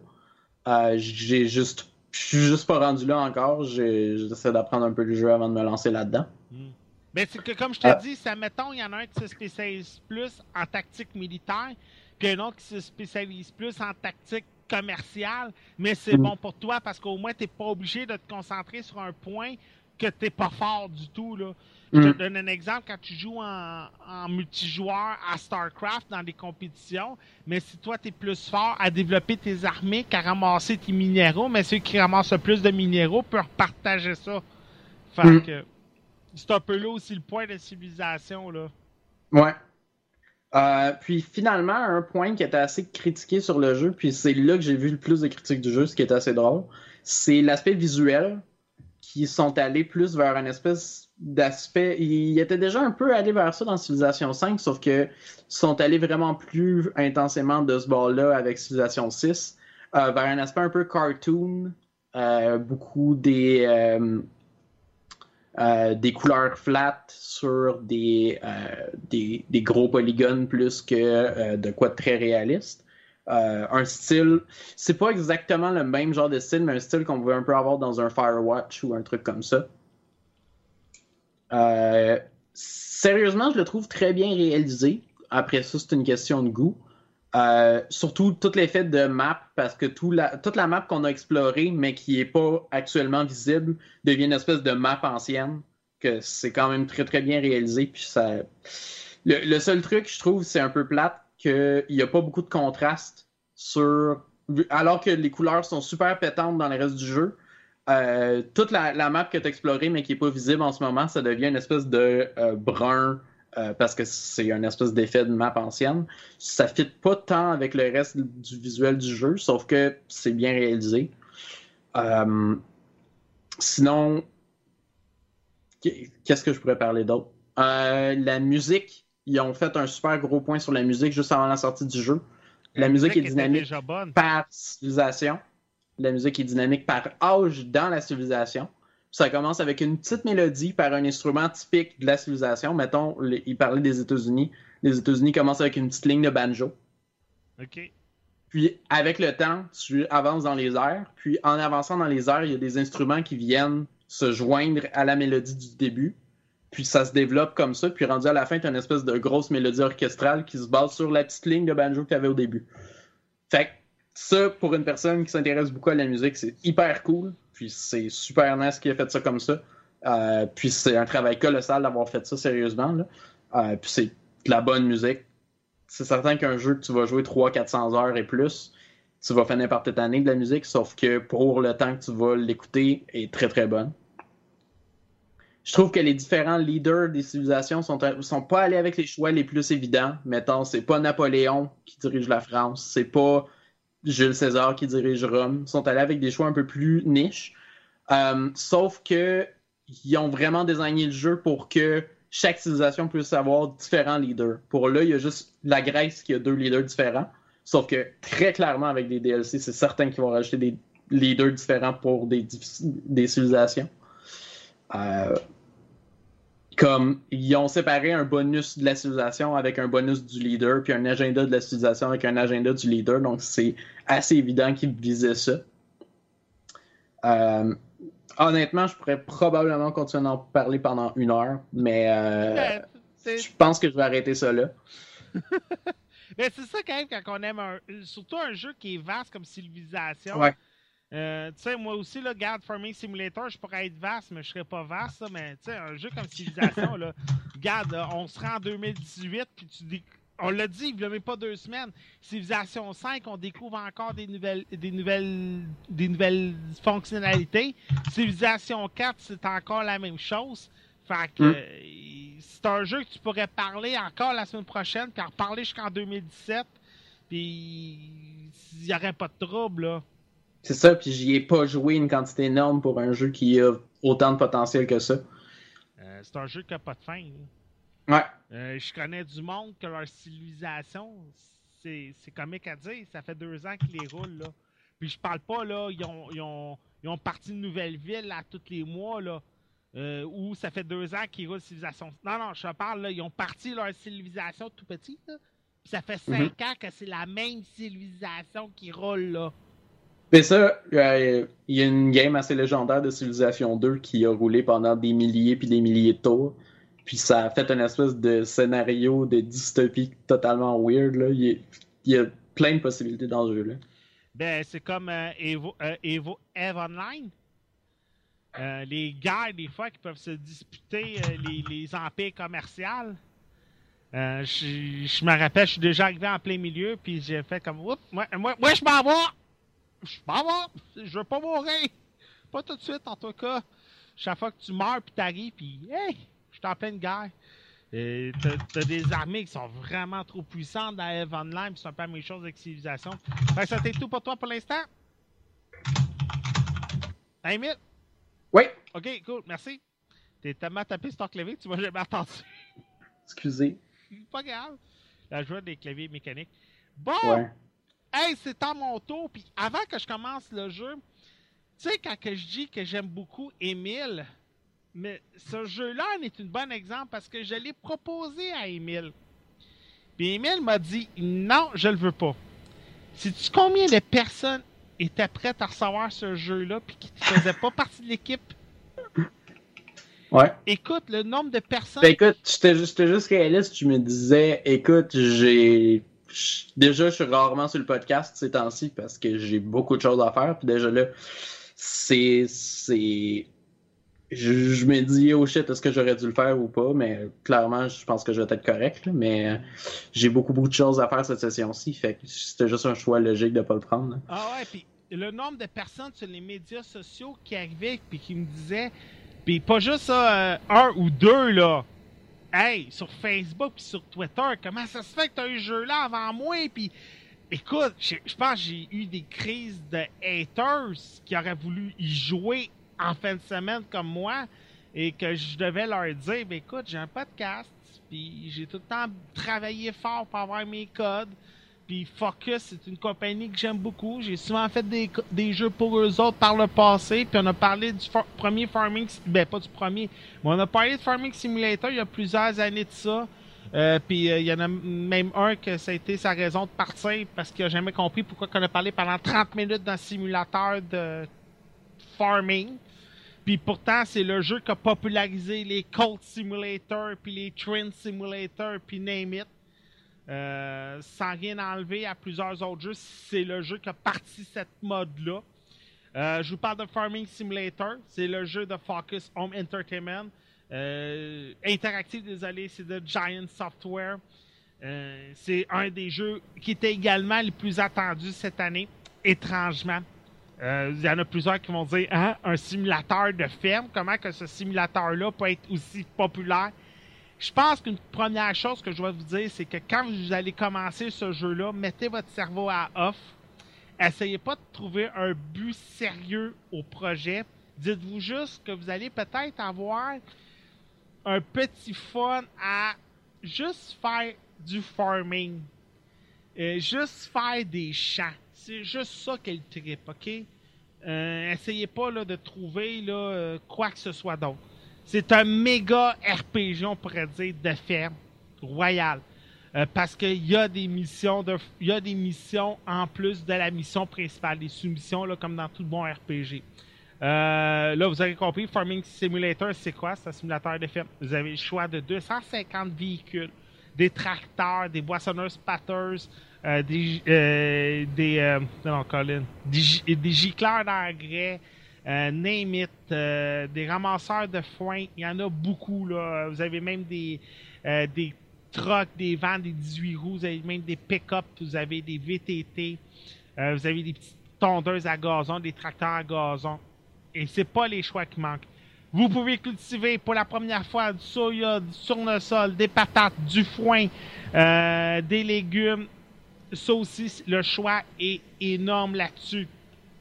Vous avez plusieurs choix de terres qui sont à votre disposition, autant des petites terres tout petites aux grandes terres commerciales que vous pouvez aller sur plusieurs milles pour cultiver.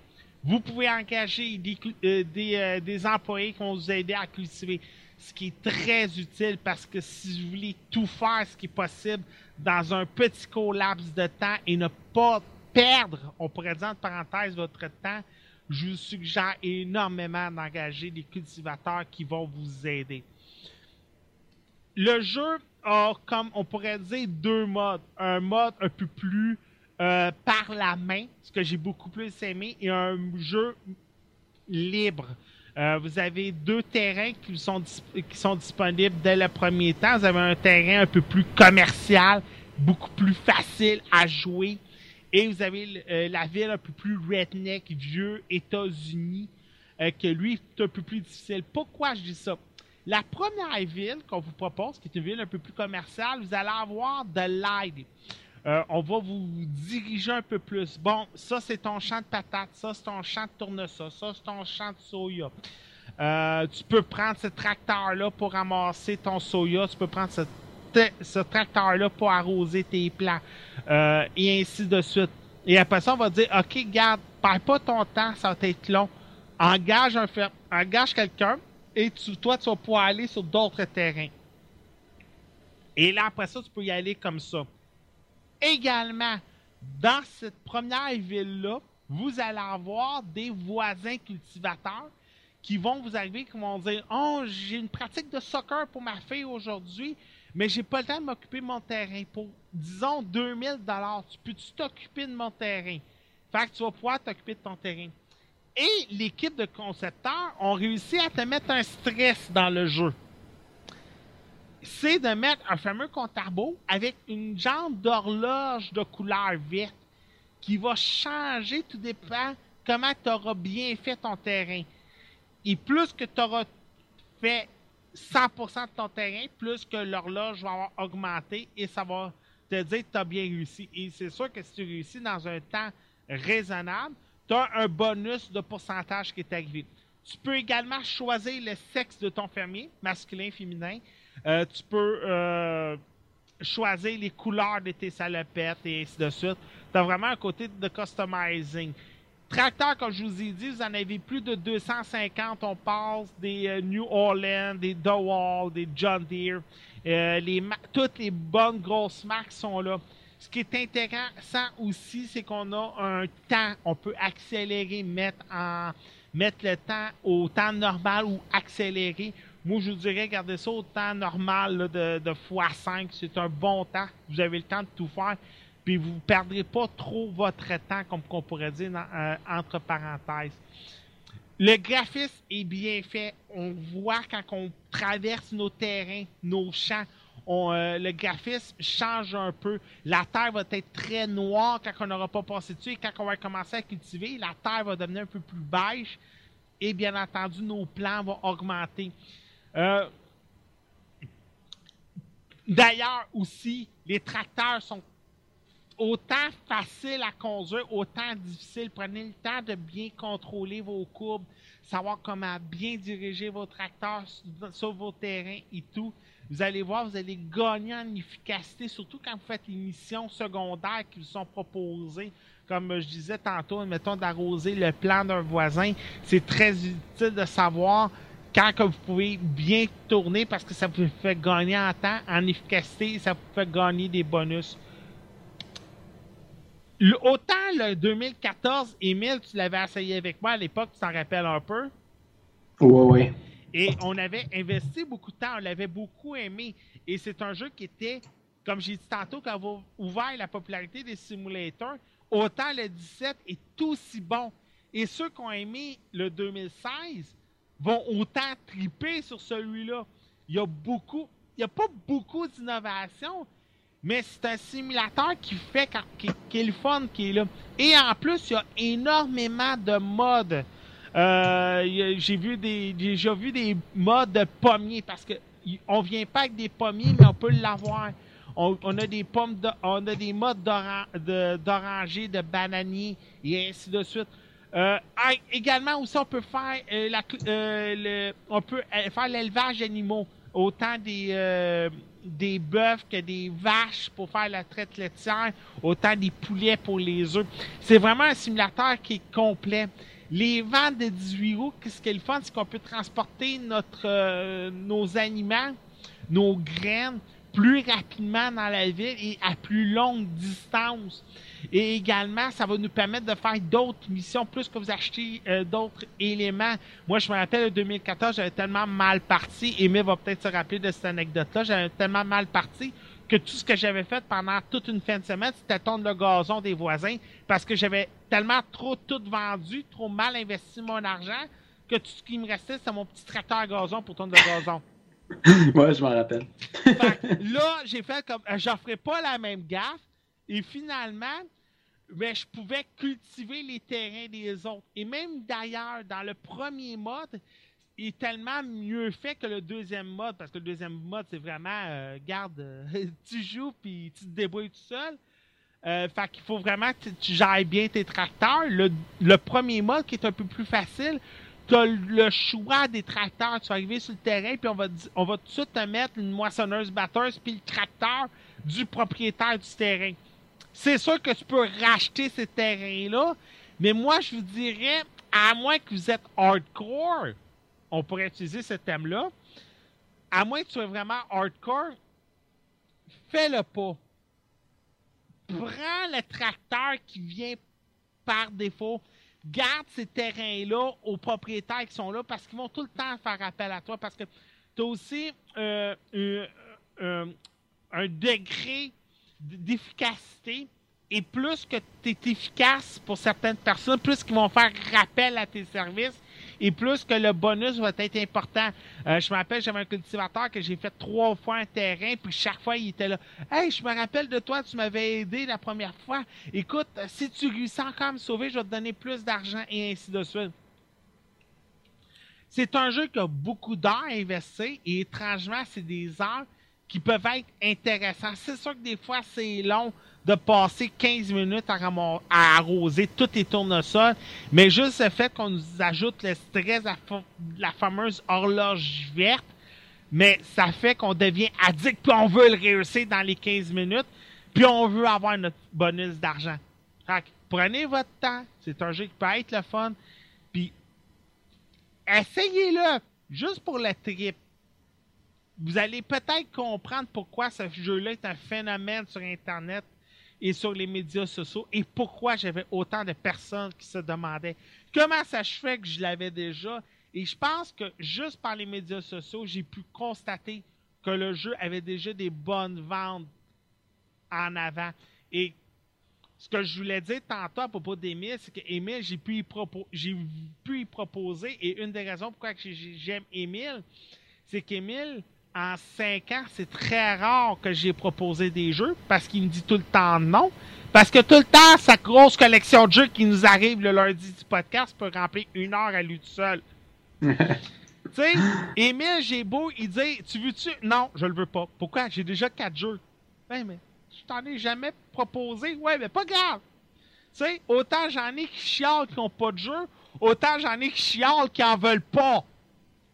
ça, c'est une exception à la règle, puis il s'appelle Emile. Puis Emile, c'est pour ça que je t'aime. Oh. T'es quand même le seul qui me reste des originales. Ouais.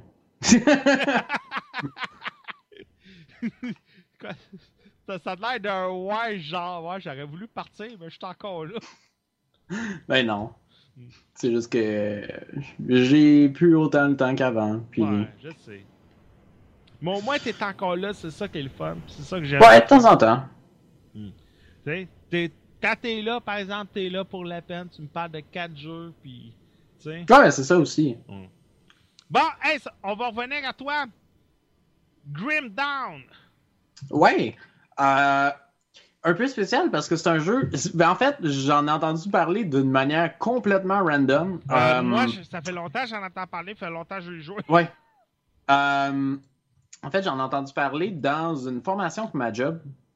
Euh, Il y avait un, euh, dans le fond, notre formateur, euh, il nous parlait de, il nous parlait d'interface. Et il nous avait montré une interface Diablo-like, mais j'étais comme, hmm, je reconnais pas ce jeu-là. Je voyais un gun dans l'inventaire, j'étais comme, ah, ça a l'air un peu, ça a l'air un peu dark fantasy, etc. C'est quoi ce jeu-là? Puis le formateur m'a dit Ah, je sais les jeux de toutes les images que j'ai mis dans mon PowerPoint, mais pas celle-là. Puis j'étais comme Hmm, ok. Puis j'étais allé faire des petites recherches après la formation.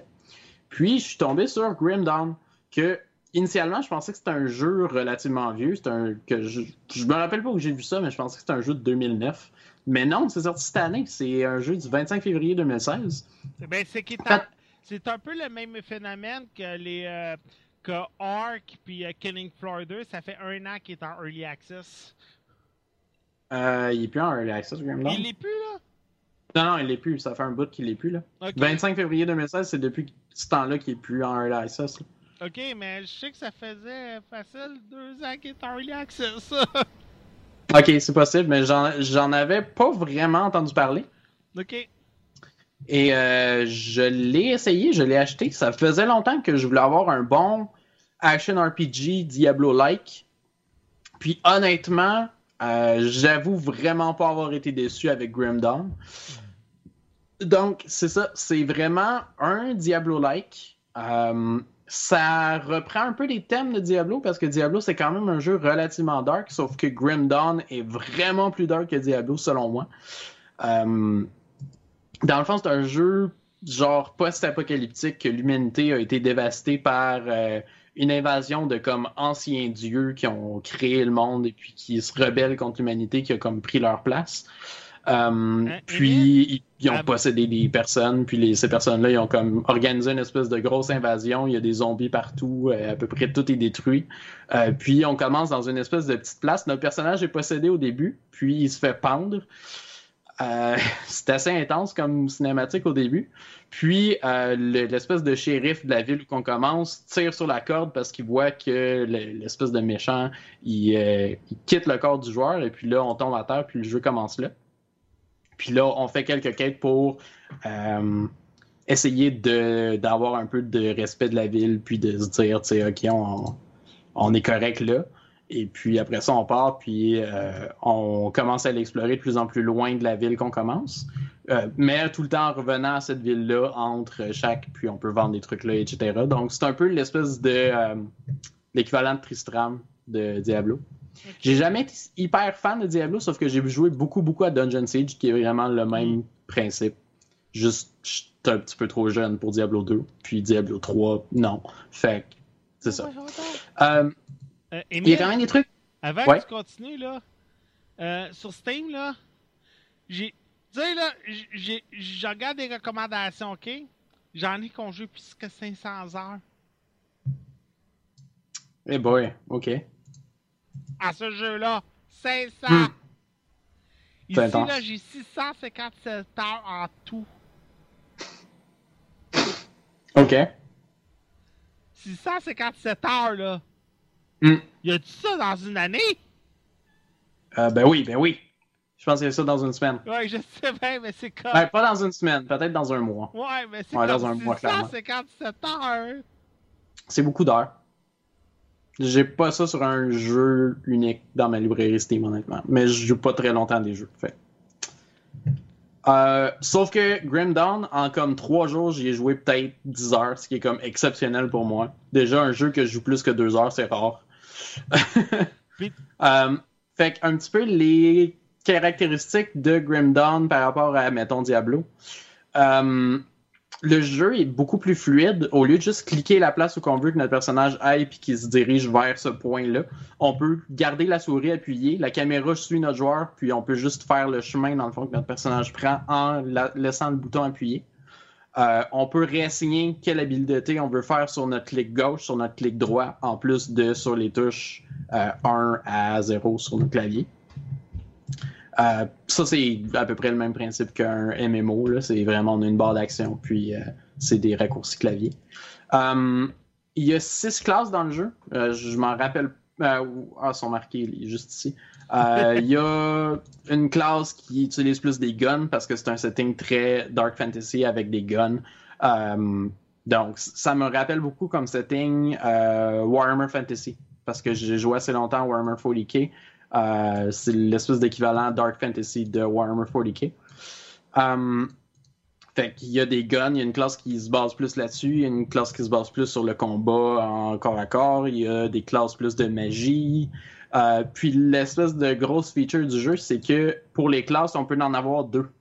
Donc, on combine les skills de deux classes différentes, on les monte ces classes-là de la manière qu'on veut. Ça marche beaucoup comme Dungeon Siege 2 dans le temps. Je pense que Diablo. Non, je pense pas que Diablo avait un système comme ça, que tu choisis vraiment les habilités que tu veux upgrader à chaque niveau. Euh, mais il y a ça. Et en plus de ça, il y a une espèce de système à la Path of Exile, qui est l'espèce d'autre gros compétiteur à Grim Dawn, euh, où on a une espèce de constellation, puis à chaque fois qu'on unlock un, certain truc dans le jeu, euh, dans le fond, c'est des espèces de, gros totems qu'on trouve puis euh, qu'on restaure. Quand on fait ça, on gagne un point qu'on peut aller mettre là-dedans. Puis ça, c'est des espèces de bonus passifs qu'on peut gagner à la, beaucoup à la Path of Exile, qui est une espèce d'énorme arbre de compétences qu'on peut améliorer. C'est vraiment dans le même style, puis on choisit vraiment ceux qu'on veut. On se dirige vers un euh, comme super gros bonus à la fin. Euh, ce genre de truc-là, c'est quand même assez bien réalisé visuellement. Le truc de constellation, ça marche très bien. Puis on comprend à peu près les trucs, ce qu'ils font et tout. Euh, ah, Erika est plus dans le corps. OK. Est-ce qu'on m'entend toujours? Là? Ah, ouais, ouais. Toi, t'entends, c'est juste Erika qui a décidé de quitter. OK. D'autres trucs, sinon, il y a beaucoup de quêtes où on a un choix à faire. Euh, dans le fond, à travers le dialogue, il y a des fois des personnages où ils nous trossent pas trop, puis si on fait pas trop attention, ils peuvent nous attaquer. Il y a des personnages que, euh, admettons, on peut leur dire Hey, le, personnage principal du jeu a une espèce d'habileté d'ouvrir des portails. Qui... Il y a des portails qui existent, mais notre personnage peut en créer aussi. Puis les personnages dans le jeu, ils, ont... ils savaient pas qu'ils pouvaient utiliser ces portails-là pour se déplacer. Fait que là, tu peux lui dire, hey, je vais te créer un portail, je vais te ramener à la ville, mettons, s'il y a un, personnage qui est pogné quelque part. Ou tu lui dis, ah, ben, euh, tu peux retourner vers la ville, mais je, comme, s'il retourne vers la ville, il y a comme une, des chances qu'il se fasse tuer sur le chemin parce que c'est super dangereux, il y a des zombies partout. Il y a un espèce de système de faction qui est pas super intéressant, mais euh, dans le fond, chaque personnage euh, NPC va avoir des factions différentes. Puis chaque ennemi va avoir des factions différentes. Fait que si tu euh, tu assez d'une faction ennemie, ils vont comme t'envoyer des plus gros personnages pour essayer de te tuer. Puis si tu es assez ami avec des factions, ils vont te laisser utiliser leur comme shop unique à la faction. Il y a du multijoueur jusqu'à 4 personnes, c'est quand même assez cool. C'est j'ai pas pu l'essayer parce que je connais pas personne d'autre qui euh, a le jeu dans le fond. Mais um, si ça marche moindrement mieux que Path of Exile, puis c'est probablement pas un gros challenge pour eux de faire ça, euh, je suis pas mal sûr que ça c'est un feature qui marche très bien. Euh, le combat, il est vraiment pas pire. Les, habiletés utilisables et tout, c'est bien. Euh, mais c'est ça, il y, a beaucoup de trucs quand même assez cool. Il y a les, les donjons sont. Euh, il y, a des donjons qui sont fixes, puis il y a des donjons spéciaux qui sont barrés, puis eux sont euh, générés procéduralement comme ceux de, mettons, Diablo 1. Je sais pas si dans le 2 aussi. Mais dans le 1, dans le fond, tous les donjons ils étaient générés aléatoirement. Euh, il y a des donjons qui sont comme ça. Fait que ça. ça, il y a, y, a, y a une espèce de rejouabilité à travers ça. Puis il y a une rejouabilité à travers utiliser des builds différents aussi. Donc, euh, ouais, c'est ça. La musique est très bonne. Les visuels sont. Euh, c'est pas époustouflant, ça pousse pas un PC au max de ses capacités, mais l'ambiance est vraiment bien réussie selon moi. Bon, tant mieux. Euh, c'est à peu près ça pour ça. comme je te disais tantôt, 657 heures, là, Le commentaire du gars datait du 22 août 2015. Il y avait déjà 204 heures de fête. Ben, le 22 août 2015, le jeu est sorti en mars. Oui, je sais, mais comme je te dis, euh, il y a eu, euh, euh, avis donné pendant l'accès anticipé. Ah, ok. Ben, c'est ça. Il est, ok, il est sorti en, depuis, il est sorti de, du Early Access. Ok, fait que c'est quand même plus tard qu'en en mars. Ok. C'est ça. Comme je te dis, là, c'est un jeu là, que ça fait facile, là, un an, deux ans. que Hey, mars 2015, 458 heures, là. Oh, ouais. Fait que c'est un jeu comme Ark puis euh, euh, euh, Killing Floor qui a été longtemps en accès anticipé. Oh, T'es-tu capable de me faire une critique rapide de Jackbox Party Pack 3? Oui, pas de problème. Euh, on peut skipper Europa Universalis pour ce soir. ouais, c'est ça, grave. parce qu'il est déjà, euh, on a déjà une heure et demie de Ouais, c'est ça. Euh, ouais, puis tu vas avoir des films à review aussi. Ouais. Donc, ben, de toute façon, j'ai pas beaucoup de choses à dire sur Jackbox Party Pack 3. Euh, Jackbox, on les connaît bien. Ben, en tout cas, j'essaie de faire qu'ils soient bien connus parce qu'ils font des Christy de bons jeux sérieux. Euh, ben, ça juste, juste à temps pour des parties d'Halloween et tout, c'est ça qui, qui faisait la promotion. Ben, c'est que, je vais te ouais. dire franchement, tous les deux mois, tu nous en sors un. Ouais, quasiment, parce qu'ils sortent des jeux aussi individuels, mais ça, c'est le troisième Party Pack qu'ils font depuis deux ans. Euh, donc, euh, dans le Party Pack, c'est toujours 5 jeux qui sortent en bundle. Euh, les jeux sont pas achetables individuellement, il faut absolument acheter le Party Pack. Euh, Celui-là, il est 27,90$. Ah, j'ai pas sorti les, les prix des jeux. Civilization 6, il est 80$. Euh, Grim Dawn, il est une trentaine de dollars. Puis ici, Jackbox Party Pack 3 aussi est une trentaine de dollars. Euh, le principe est toujours à peu près le même. C'est un ordinateur a le jeu, affiche le jeu, et tout le monde se connecte à un serveur sur Internet à la partie en cours sur cet ordinateur-là. Et puis, euh, on peut jouer à 8, on peut jouer à 20, on peut jouer à jusqu'à 10 000 dans l'auditoire. Euh, donc, c'est un jeu qui est aussi streamable sur Twitch, certains des trucs pour jouer jusqu'à 10 000 dans l'auditoire. Puis chaque jeu utilise cet auditoire-là d'une manière différente. Et euh, c'est ça, dans le fond, tout le monde est sur leur téléphone. Ça marche sur à peu près n'importe quoi qui a un, browser Internet qui marche, je pense avec HTML5. Euh, fait que Chrome marche super bien sur n'importe quoi d'Android, etc. Euh, donc, il y a Quiplash 2, qui est la suite de Quiplash qui était sur l'autre Party Pack d'avant et qui est sorti en standalone avant ça. C'est dans le fond un genre de Cards Against Humanity. Ça te sort un. Ça te donne deux questions, dans le fond. Tu réponds à chaque question, puis chaque, chacune de tes réponses va être contre la réponse d'une autre personne. Puis toutes les autres personnes qui n'ont pas répondu à cette question-là, puis toutes les autres personnes qui regardent la partie, parce que les joueurs, c'est jusqu'à 8. Mais après ça, tu vas avoir un auditoire autour de ça qui va voter. Tout le monde vote pour leur réponse préférée, puis la réponse préférée du public, dans le fond, gagne. Euh, Il y a un Trivia Murder Party qui euh, est, dans le fond, juste un jeu de un, jeu questionnaire quiz, là. Euh, que ceux qui perdent le jeu questionnaire quiz, ils ont des espèces de euh, challenge de plus à faire, sinon ils se font tuer. C'est comme un truc super drôle, c'est pas, euh, c'est pas épeurant ou rien de ça. C'est juste comme, oh shit, tu, fais un, un jeu quiz contre un espèce de tueur en série bizarre fou. Puis les joueurs, c'est comme des espèces de petits sacs de patates. Euh, C'est comme des petits sacs boys là, qui, qui se promènent. Euh, puis à la fin, tu essaies de t'échapper de la place euh, de l'espèce de tueur fou. Il y a Gaspionnage qui était certain- certainement pour moi l'espèce de surprise du Jackbox Party Pack 3. C'est un foutu bon jeu. Euh, Gaspionnage, dans le fond, c'est. ils ont fait des sondages dans. je sais pas trop combien de. C'est quoi la population qui ont fait des sondages dedans. Ok. Mais dans le fond, ils sont allés chercher une espèce de grosse banque de data sur plein de questions différentes, super weird. Comme, euh, c'est quoi la- le pourcentage du monde qui ont lu tous les livres de Harry Potter puis vu tous les films? Mettons.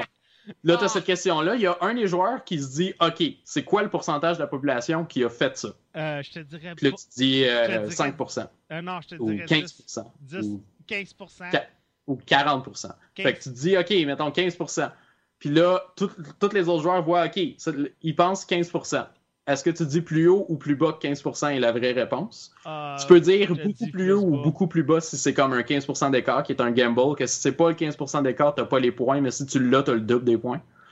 Et puis, euh, si le joueur l'avait pile dessus, personne d'autre que lui a des points, puis il a comme le maximum de points.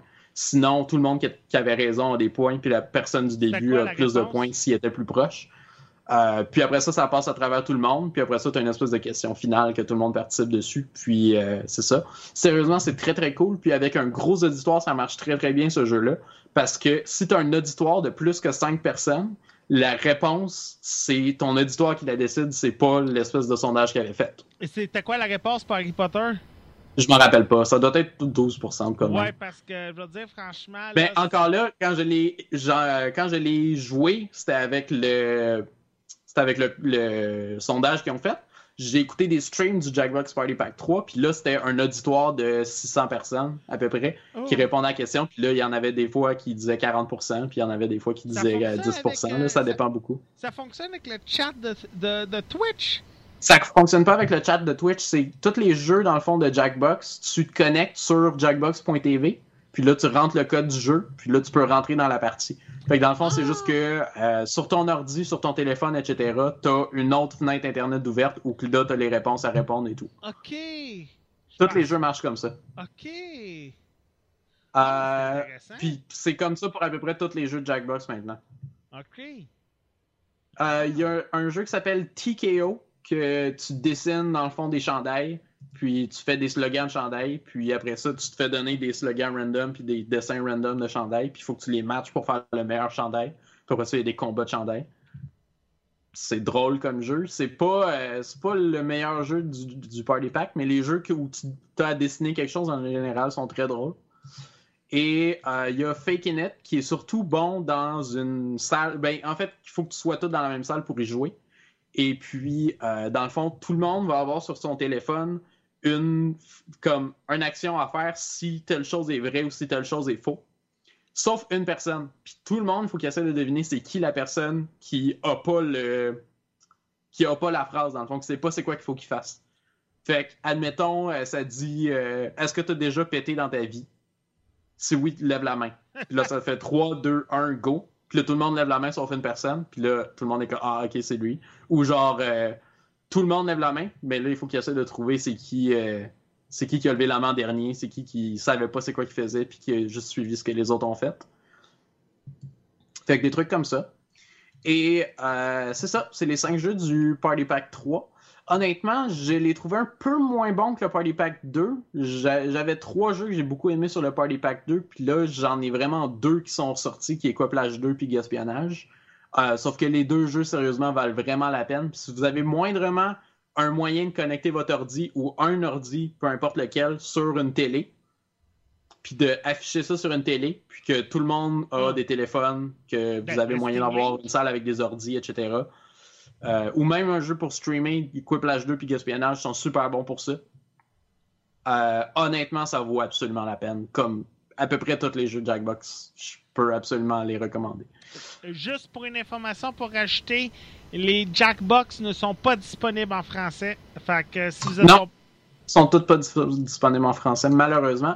Mais dans Quiplash 2, ils ont rajouté une fonction où tu peux créer des questions. Là, tu peux les faire en français si tu veux, il n'y a pas de problème. OK, parce que c'est ça. Mais il faut vraiment que tu fasses toutes les questions individuellement. Euh, au pire, ce ce serait de la job d'essayer de traduire, le jeu, sauf qu'eux, ils traduisent pas les jeux du tout. Ouais, ben des fois, ils ont peut-être peut-être pas le budget pour payer un traducteur, là. C'est sûr. Puis tu sais, c'est- des petits jeux, là, c'est pas... euh, C'est ça. c'est pas des jeux avec un budget phénoménal non plus, là, donc... regarde, euh, ça fait juste apprendre ton anglais, là. Ouais, non, c'est ça. Puis, tu sais, les jeux sont super le fun. Puis, tu sais, je les, je les pardonne entièrement s'ils les traduisent pas en français. Là. Ben, Moi, je veux juste qu'ils continuent à faire des bons jeux de party de même. ben, c'est ça, tu sais, des fois, là, c'est regarde, là, c'est pas compliqué, là. Combien de personnes ont lu des romans de Harry Potter? How many person read uh, Harry Potter books, ça? C'est pas compliqué, là. Fait que c'était tout pour toi? Oui. Cool.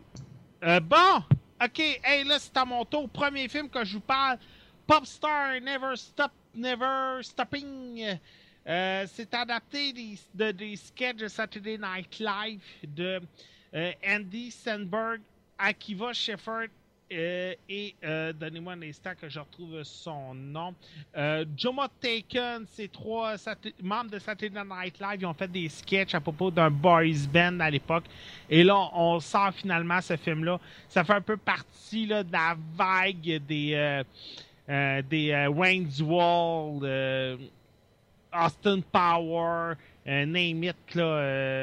Il y avait aussi euh, pas Pop, euh, Il y avait aussi un avec Vince Vaughn dans les années, 80, euh, dans les années 2000. Tu as eu aussi euh, euh Colin. ça y est, j'ai des blancs de mémoire tout d'un coup. En tout cas, ça fait partie de toute cette vague-là des films de sketch qu'il y a eu depuis plusieurs années, des sketchs de Saturday Night Live. On suit Andy, Andy Samberg qui fait Corner, Kid Corner Field ou Corner for Real. Il est un jeune rappeur qui fait partie d'un groupe de boys avec euh, ses amis Kid Brain et Kid Contact. Euh, et à un moment donné, comme tout bon boys band, ça éclate et il décide de faire une carrière solo avec son ami Kid Brain, qui est joué par Akiva euh, Scheffer. Les deux vont faire euh, une, tournée mondiale à travers la planète. Et son premier album solo, c'est extrêmement bien vendu et on attend le deuxième avec beaucoup d'impatience. Sauf que malheureusement, le deuxième est un échec et c'est pas mal ça qu'on va voir à la longue. C'est l'échec du deuxième.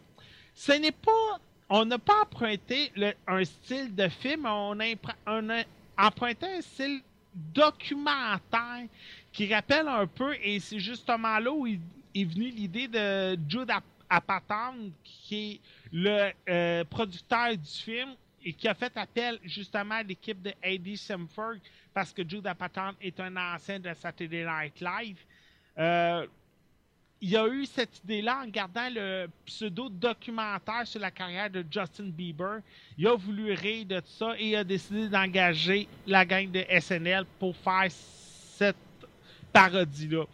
Euh, on a souvent dit qu'Andy Samberg est sûrement le meilleur élève de la nouvelle génération d'SNL. Euh, Adam, Adam, Sandler est un de ses euh, mentors. Il, le protège énormément. Et Brooklyn Nine-Nine une des meilleures séries en ce moment, c'est NBC. Euh, on suit une équipe de police qui fait beaucoup rappeler Police Academy. Et avec Popstar, personnellement, je comprenais pas le buzz que le film a eu. Mais je comprends pourquoi c'est un film qui a été sous-estimé. Le film a malheureusement fait que 20 millions box-office, ce qui est très petit, mais le film a sorti la même fin de semaine que Captain America Civil War. Fait que c'était comme tu tiens une balle dans la tête, là. Tu sais pas à quoi que c'est quoi tu c'est quoi tu fais sortir cette fin de semaine-là. Le film a énormément, mais énormément beaucoup de caméos. Ça passe de euh, Usher, Paul McCartney, Ringo Starr, euh, Steven Kimrell, et name it, là, des, caméos, vous allez en avoir un autre et un autre et un autre et un autre. Et c'est juste de ça. Le film, moi, j'ai bien aimé son humour. Pas trop pipi cacapouelle pote, comme qu'on peut retrouver dans plusieurs films, des fois de Saturday Night Live ou dans des films d'humour de notre époque mais c'est vraiment, on dirait, une parodie de ce qu'est euh, la pop musique d'aujourd'hui. Oui, c'est sûr, vous allez voir des jokes en bas de la ceinture. Oui, c'est sûr, vous avez des jokes de drogue, euh, de pipi, de cacapouette. Mais c'est moins pire que ce que Adam Sandler a pu nous servir depuis les trois dernières années. C'est là qu'on voit que Jude Apatow est sûrement un des meilleurs nouveau réalisateur. Mais c'est pas lui qui l'a produit, euh, réalisé. Euh, je sais bien qu'on peut penser que c'est lui, mais c'est vraiment l'équipe de Saturday Night Live de Akiva Shefford et Joma Tekon qui l'ont réalisé. Mais je pense que leur première réalisation, ces deux-là. Mais c'est tout du monde qui ont toujours travaillé ensemble. C'est trois gars qui étaient déjà ensemble avant SNL et c'est trois gars qui sont encore ensemble après SNL. Ils ont fait Ultra ensemble, ils ont fait Popstar. Je suis pas mal sûr qu'ils vont en faire d'autres. Euh, je suis pas mal sûr qu'ils arrêteront pas là. Prenez le temps de l'écouter. Il est en ce moment disponible en vidéo sur demande. Euh, peut-être pas le lâcher là, sur DVD, mais juste le louer là, ça peut valoir la peine. La réalisation est bien faite et le fait qu'on amène ça en documentaire au lieu d'un film, c'est juste le petit plus peut-être qui aide au film à ramasser tout ce qu'il y a à ramasser et à bien fitter dans le décor. Bon, euh, deuxième film que je vais vous parler aujourd'hui. Oh boy! Un pétard mouillé. Royal. Euh, J'en parlais depuis plusieurs semaines que j'avais hâte d'écouter Maximum Ride. Euh, j'avais vu les publicités, j'avais vu le hype qu'on voulait créer à propos de ce film-là. Et malheureusement, c'est royalement du pétard mouillé. Euh, c'est adapté de plusieurs romans qui s'appellent Max, si vous aimez mieux. Euh, aux États-Unis, ça existe depuis environ 2010, les romans. Il y a neuf romans qui existent. Opération Angel à Maximum Ride Forever.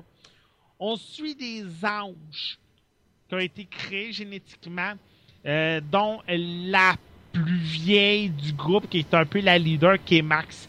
Il s'échappe du, du centre de, comme qu'on pourrait dire, de, de, modification génétique et décide d'y retourner pour aller chercher l'une de leurs sœurs qu'on décide carrément de créer une mutante avec. ils vont tomber sur un loup-garou qui est le chef de la, euh, brigade. Ils vont tomber sur le médecin qu'ils ont créé, on pourrait dire, et tout. Euh, le film, j'avais quelques. J'étais en pris. J'avais out. Parce que personnellement, les trailers vendaient bien le film. Mais le film en tant que tel, mon Dieu, mon Dieu, qu'on dirait qu'il savait pas ce qui s'en allait. Le montage du début, du générique du début, on aurait dit une série télé, first. Et c'est là peut-être qu'on savait pas où on s'en allait. Peut-être qu'on a vu l'échec de Shadowhunter et on s'est dit, où on va s'en aller vers un film. Peut-être qu'on a voulu faire un film grand public, mais vu que personne n'a voulu distribuer ou le prendre, parce qu'on a vu les échecs justement de tous les films, Jean Percy Jackson, Shadowhunter, euh, Golden Compass et j'en passe, qui ont voulu concurrencer les Twilight et les Harry Potter. Justement, on parlait d'Harry Potter tantôt.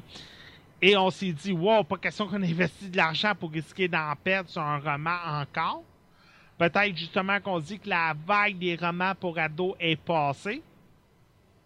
Alors, finalement, ça s'est ramassé en un film direct au DVD qui sort, euh, qui est sorti il y a environ un mois. Et malheureusement, ça a fait ce que ça a donné.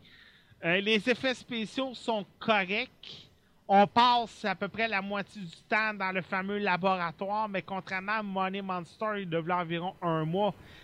Par exemple, là, on avoue Money Monster beaucoup plus de budget. C'est Judy Foster qui l'avait réalisé compatible à Maximum Ride, que c'est juste des inconnus. Là, malheureusement, ce film-là a un manque de réalisation, un manque d'effets spéciaux, un manque d'acteurs et d'actrices qui sont carrément désolés des fois, c'est le fun d'avoir des inconnus qui sortent du lot, mais personnellement, là, c'est des inconnus qui vont rester inconnus. On veut nous annoncer une suite. Je sais pas s'il va en avoir une. S'il va en avoir une, ça risque d'être encore un direct to DVD. Peut-être avec les mêmes acteurs, mais je, pense pas que la moitié vont revenir. Euh, j'espère pour eux autres que on va corriger certaines erreurs, certaines lacunes, mais j'étais terriblement, mais terriblement déçu. Je m'attendais à vraiment, mais vraiment mieux que ça. Personnellement, euh, j'étais déçu. Je m'attendais à vraiment mieux comme film. En tout cas, c'est ma déception totale. Euh, un peu de e-sports pour terminer. League of Legends, on connaît maintenant les équipes qui vont faire la grande finale au Madison Square Garden la semaine prochaine. Euh, on, attendait avec beaucoup d'impatience de savoir quelles seront les deux équipes qui vont euh, faire les. pas au Madison Square Garden, au Staples Center, je suis désolé. la fin de semaine a eu lieu au Madison Square Garden.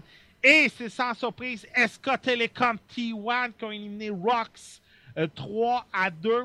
C'est eux qui devront affronter Samsung Blue qui ont éliminé H2K 2-0. Oui, une équipe européenne qui avait réussi à faire la, finale, euh, la semi-finale cette semaine au Madison Square Garden. Alors, SKT qui sera la première équipe à faire deux finales de suite.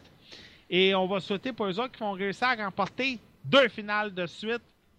De toute façon, à moins que Samsung Blue sort une carte secrète, je pense que Scott Telecom sont déjà, euh, sont déjà les très grands gagnants. Autre nouvelle qu'on a eu également, eSports.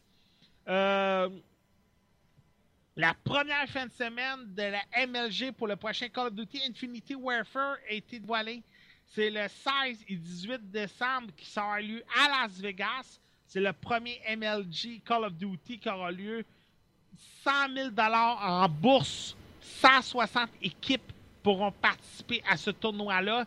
Et en plus, on va avoir un tournoi de Overwatch qui aura lieu avec une bourse de 100 000 N'oubliez pas, le BlitzCon est en fin de semaine et on va euh, avoir les tournois de Overwatch, de Hearthstone, de World of Warcraft et bien entendu de StarCraft 2.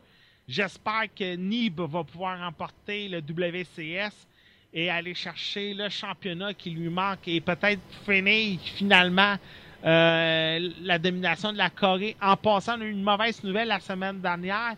La Pro League, qui est sûrement la plus vieille ligue de e-sports de la planète, c'était la ligue qui réunissait les équipes de StarCraft. Euh, c'était vraiment la ligue la plus suivie en Corée. Ferme ses portes. On dit que la nouvelle structure ne permettait plus euh, une vivacité et bien entendu les popularités de League of Legends. Euh, les commanditaires n'étaient plus au rendez-vous pour StarCraft. C'est un peu normal. On sait que StarCraft a perdu un peu de popularité depuis les dernières années. Euh, plusieurs joueurs, c'était difficile de recruter des joueurs. Alors, euh, et bien entendu, la nouvelle structure de la WCS n'a pas aidé cette année aux, aux, Coréens. Les Coréens l'ont un peu mal pris d'avoir que 8 joueurs en WCS. Je vais vous dire, franchement, entre vous et moi, ça fait peut-être du bien d'avoir moins de Coréens. Alors, euh, la Pro League n'existera plus. C'est sûr qu'on va trouver peut-être une alternative, peut-être une ligue un peu plus solo, comme qu'on a avec la Kespa et euh, les ligues du jeudi-vendredi. Mais euh, c'est un peu dommage pour la Pro League, mais entre vous et moi, de toute façon, depuis deux ans, les équipes, les joueurs étaient un peu moins présents. On se rappelle de Classic qui avait fait un peu son Alex Ovechkin l'an passé, qui s'avait un peu moins présenté pendant les séries par équipe, mais pendant les séries solo, il était beaucoup plus présent plusieurs joueurs choquaient la série pour se concentrer plus sur leur carrière solo. Alors, c'est peut-être juste une bonne note, puis on va pouvoir avoir peut-être mieux que ça dans les années à venir. Euh, Monsieur Émile Bernard, est-ce que tu avais des choses à rajouter pour le podcast? Non, ça va aller. Ça va aller. Moi aussi, ça va aller. Erika est déjà parti. J'aurais aimé ça qu'elle nous parle de son échange qu'elle a réussi à faire. Euh, juste pour vous euh, donner un petit feedback, la semaine dernière, j'avais parlé que j'avais réussi à échanger ma Xbox One première génération, ma Xbox 360 et plusieurs jeux pour une Xbox One S. Et d'ailleurs, elle a été très populaire lors du zone eSports. Plusieurs personnes sont venues me voir pour m'en parler. Eh bien, Erika a décidé de prendre un peu le même pas. Tantôt, on parlait de la Nintendo Wii U qui a été euh, pas un échec, mais une déception pour plusieurs. Eh bien, Irika a un peu suivi le pas aujourd'hui. Elle a apporté sa Wii U avec quelques jeux au eBay Game et elle a réussi à obtenir une PlayStation 4 gratuitement. Elle a pris l'édition Uncharted. Alors, euh, elle était en train de la télécharger tantôt. Alors, si vous si vous êtes déçu de votre Wii U, comme plusieurs, vous savez maintenant que eBay Game les prend en échange pour une PlayStation 4 ou une Xbox One S, elle a pris la PlayStation 4 Pro, justement, 4K. Fait que ça veut dire qu'on tiré le programme d'échange. Fait que peut-être pour ramener votre Wii U avec quelques jeux pour une Nintendo Switch ou bien entendu une PlayStation 4, une Xbox One S. Fait que si Rika a pu le faire, vous pourriez peut-être le faire également. Monsieur Emile Bernard! Oui. On peut te retrouver où et comment sur les internets? Euh, surtout sur Twitter, at The Euh, ouais, c'est à peu près ça. Sinon, sinon, je me cache beaucoup pour euh, faire mes travaux chez nous en ce moment. Ouais, je pense que c'est la joie de l'école. Moi, c'est simple, partout sur les internets, je suis Actarus 42. Oubliez pas le petit 42 parce qu'il y a eu beaucoup de changements en fin de semaine. Euh, j'ai comme pas eu le choix parce que si je voulais uniformiser mes codes, parce que plusieurs personnes du Zone eSport qui ont voulu me racheter. Et finalement, ben, Xbox, c'était un, c'était un nick. C'était tout le temps Actarus, mais avec des chiffres différents ou pas de chiffres. Fait que maintenant, tout est là. Actarus 42 partout sur les internets. Euh, sauf sur Twitch, encore Actarus, mais ça, ça va changer dans les euh, jours et heures à venir. Alors voilà. Euh, moi, la semaine prochaine, Batman Return to Arkham. Pas mal sûr. Euh, sinon, film, euh, j'ai pas la liste des films qui sortent, mais c'est sûr qu'on va se concentrer aussi sur les films. Peut-être Bad Mom, qui était euh, la surprise de l'été, avec Veronica Bells et. My God. je me rappelle jamais de son nom, la fille de Savini Show. Madame Ashton Kutcher. En tout cas, Mila Kunitz, c'est ça. Fait que je vais sûrement revenir là-dessus la semaine prochaine. Je t'avais commencé avant le podcast, mais je l'ai pas terminé. Mais je vais sûrement parler de ça. Fait que sur ce, merci de nous avoir écoutés. À la prochaine. Ciao! Bye! Alpha 42 est une production projet42.ca. Vous avez des plans de rénovation et de construction qui étaient dus pour hier ou vous avez un podcast à héberger. Projet42.ca est là pour vous servir. Projet42.ca pour que vos idées deviennent nos projets. Alpha 42 aimerait remercier ses partenaires suivants pour la diffusion du podcast radio h2o.ca, Podcast Addict et PodCloud. Vous aimeriez aider Alpha 42 financièrement? C'est simple. Vous n'avez qu'à cliquer sur le bouton PayPal Twitch Alert qui est disponible sur la ligne Twitch d'Alpha 42 ou nous suivre via les pages Facebook et Twitter de Alpha 42 Net. Merci beaucoup et bon podcast. On